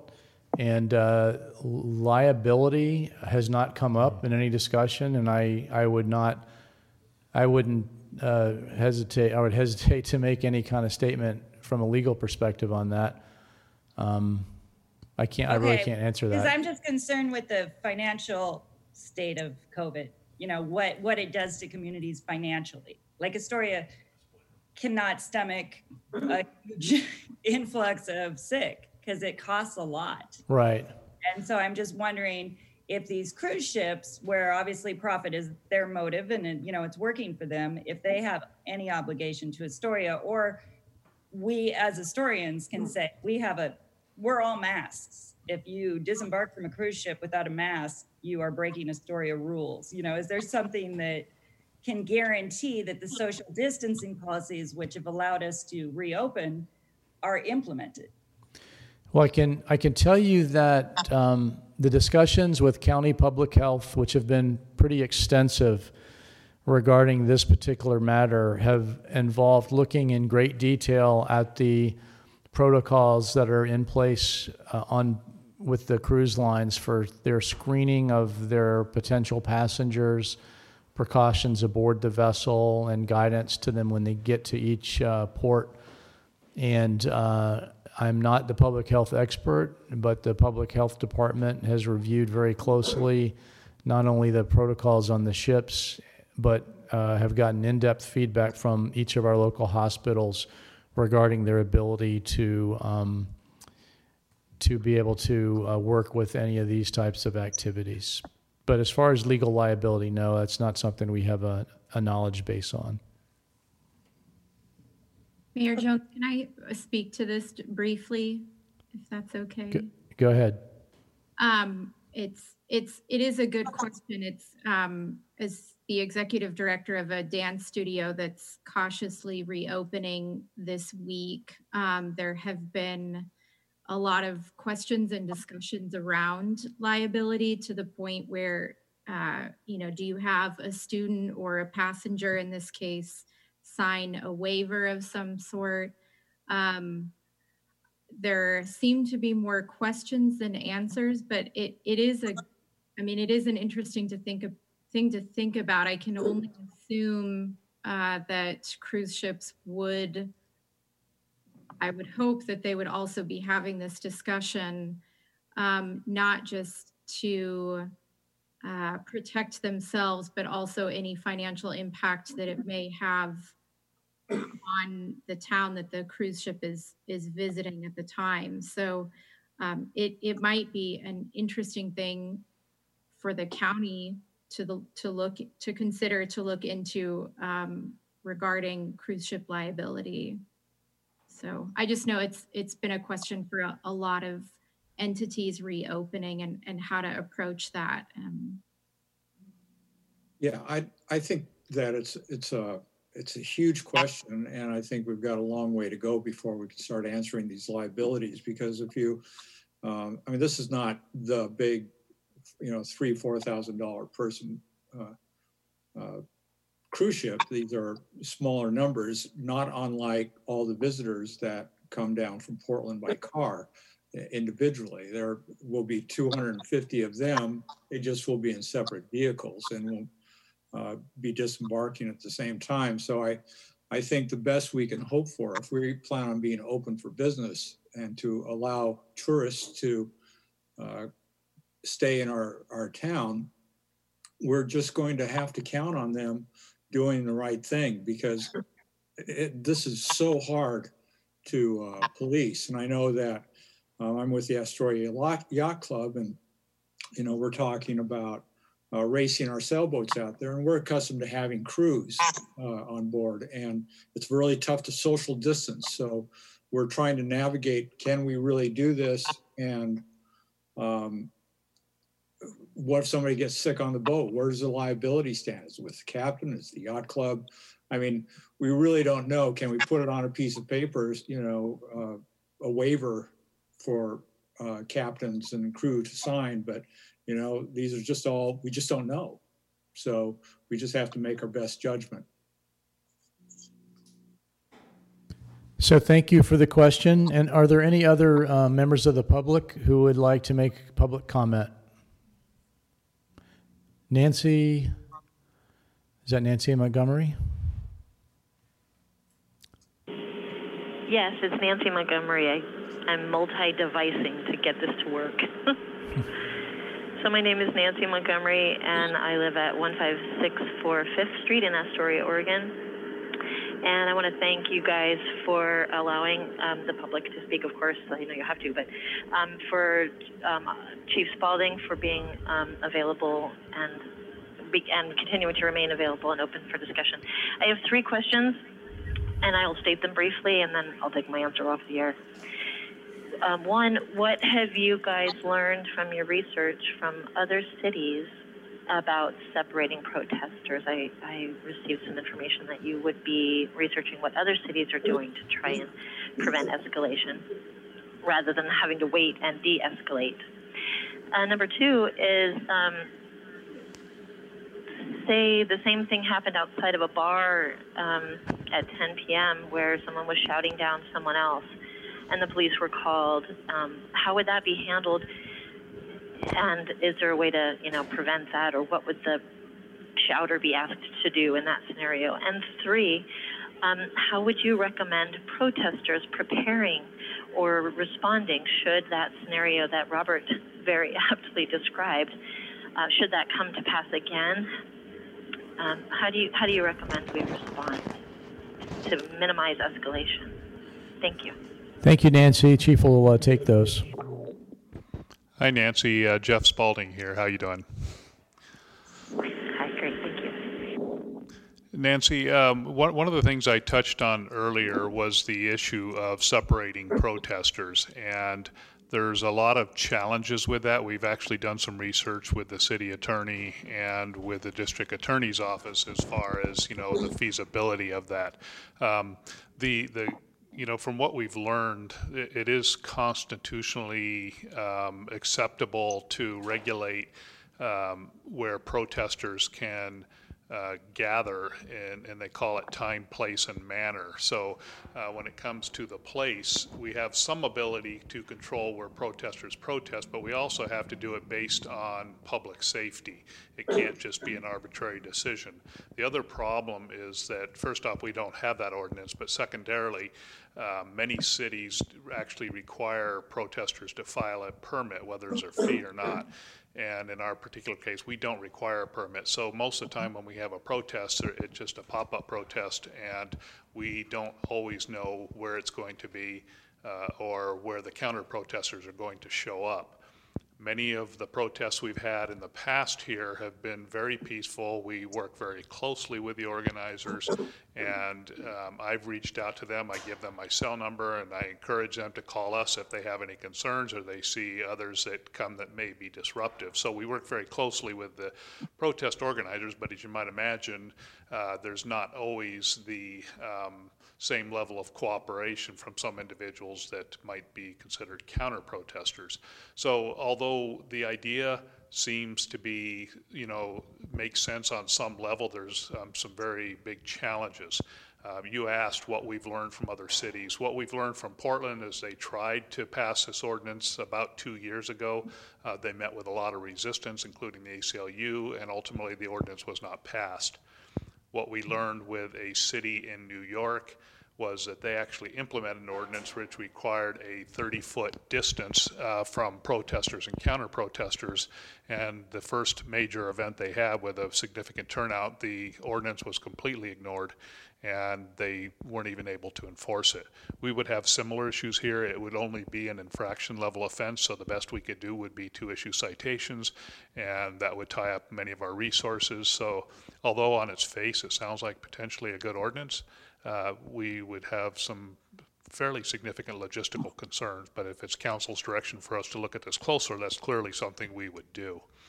Uh, your second question on how we would handle a uh, breaking up two parties in a bar fight, uh, I would say that's a completely different situation. Obviously, we're tasked with keeping public safety, and, and in that particular case, we probably have a crime of at least an assault type thing or a disorderly conduct. So we have some ability to control the parties, and uh, if it's something that's an arrest situation, clearly we're going to take one or both parties away and the situation is solved. Um, And then, I'm sorry, your third question, that's all I remembered so far. Yeah, the last one was Thank what you. advice would you have for the protesters? How should they prepare to deal with people like this? So, um, you know, one, one of the things that we do see here is that Uh, whether you're on the side of the protesters or the counter-protesters, we've actually seen some activity from some of the protesters that would be considered, um, I would say, instigating behavior. And, you know, it's it's unfortunate, uh, you know, the protesters are out there to, you know, uh, protest their particular cause. They're generally obeying the laws, but the counter-protesters come out and they, they tend to get in their face. But we've also seen some of the protesters uh, counter back, and they'll hold signs in the counter-protester's face. So we are seeing some behavior that's antagonistic on both sides. So uh, my, my best advice would be just to follow the laws, stay in your own side. If you do observe particular behaviors, make sure you do give us a call. Um, or bring it to the attention if there's an officer in the area. That's that's the best way for us to address the behavior. Uh, as I mentioned earlier, there are times when we may only be able to simply take the information. We will contact you later, get all the information we need to be able to prepare a report to send to the district attorney's office. But in more extreme cases, we will take action on the spot. Thank you very much. Um, the the second question wasn't necessarily um, the bar scenario about uh, physical harassment, but just the shout down, um, where you know you would probably ask someone to move along or, or what have you. I suppose in a, a matter of freedom of speech, that's um, not as much of an option. Um, the the challenge and the fear is that yes, with such antagonistic counter protesting, someone will snap or get flicked too many times, or feel they need to defend a teenager, or at least step in between, and then that could be seen as antagonistic back as well. Um, so, yeah, anything else? Well, no, the only thing I would say to your second scenario is it's not exactly an apples to apples comparison, and that's because in a scenario of a private business, like for example a bar or restaurant, they have the ability to have that individual trespass. So they could ask us to simply ask the person to leave, and, and they would be in their right to do so, and we'd be legally permissible to have that person trespassed. In all likelihood, we would just tell them to leave, but if they refuse to leave, we'd be able to arrest them on that offense. So. Um, Not sure that's quite on point, but that that was how we would handle a situation like that. Yeah, I've had a number of encounters where we've called the police at Three Cups Coffee House out front where Carly has, and they've come and very beautifully um, de-escalated the scenario. Well, there was no physical violence, but shouting outside in the parking lot kind of thing. So the exterior is the question. Okay, well, we'll do our best, and I, I know that the young woman who's leading the protests is doing her best to encourage people to not engage, not engage, not engage. So thank you so much. Yeah, you're welcome, and feel free to call me if you have any other questions. Thank you. Any other members of the uh, public? Okay, after I adjourn, oh, okay, sorry. Roy Brewer. We're unmuting you now. You're unmuted. I am muted. Yes. Hi, uh, this is Roy Brewer, twenty-four Skyline Place in Astoria. Um, we've I've had some trouble with the volume and difference, so I'm not absolutely sure I caught everything that was being said. But as far as I know, I've missed um, item six D on your agenda. That's correct. Mister Brewer, your liquor license was approved. Thank you very much. You. Any other uh, comments? Uh, Nancy. No, I wasn't commenting. I was applauding the liquor license. Oh, okay. Sorry. Thanks. Thank you for the applause. Okay. If there are no more public comments, after we adjourn the city council meeting, we will immediately go into the Astoria Development Commission. What? Cheryl Conway, Cheryl Conway please, uh, unmuting you now. Go ahead.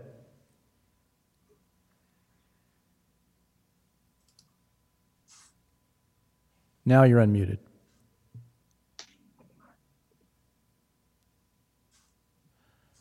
Uh, Miz Conway, you're unmuted if you would like to speak.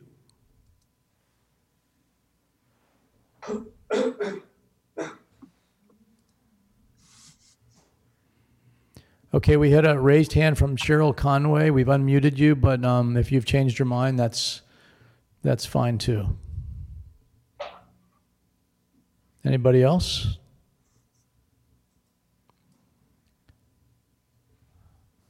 Okay, City Council is adjourned and the Astoria Development Commission is convened.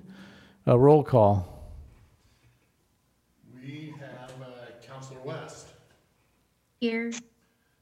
Commissioner Brownson. Here. Commissioner Rocca.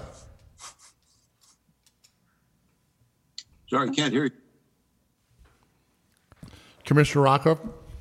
Uh, here. Commissioner Herman. Here. And Chair Jones. I am here. And so we will, are there any changes to the agenda? No changes to the agenda. Okay, item four A is an executive session. So we will um, be kicking everyone off except for the counselors and Mister Henningsgaard. Anybody else? Um, and the media. Oh, and the media, of course. No other department heads for this one? Um, we will have... Uh, Um, we'll have Miz Leatherman, who is in the audience from the Community Development Department here, and uh, perhaps uh, we'll also, uh, if uh, we have uh, Public Works Director Jeff Harrington still on the line, we can keep him as well. Congratulations, Jeff. Okay, we'll wait for all those folks to be to offline. Okay. See you, John. Chief, thank you very much. Thank you.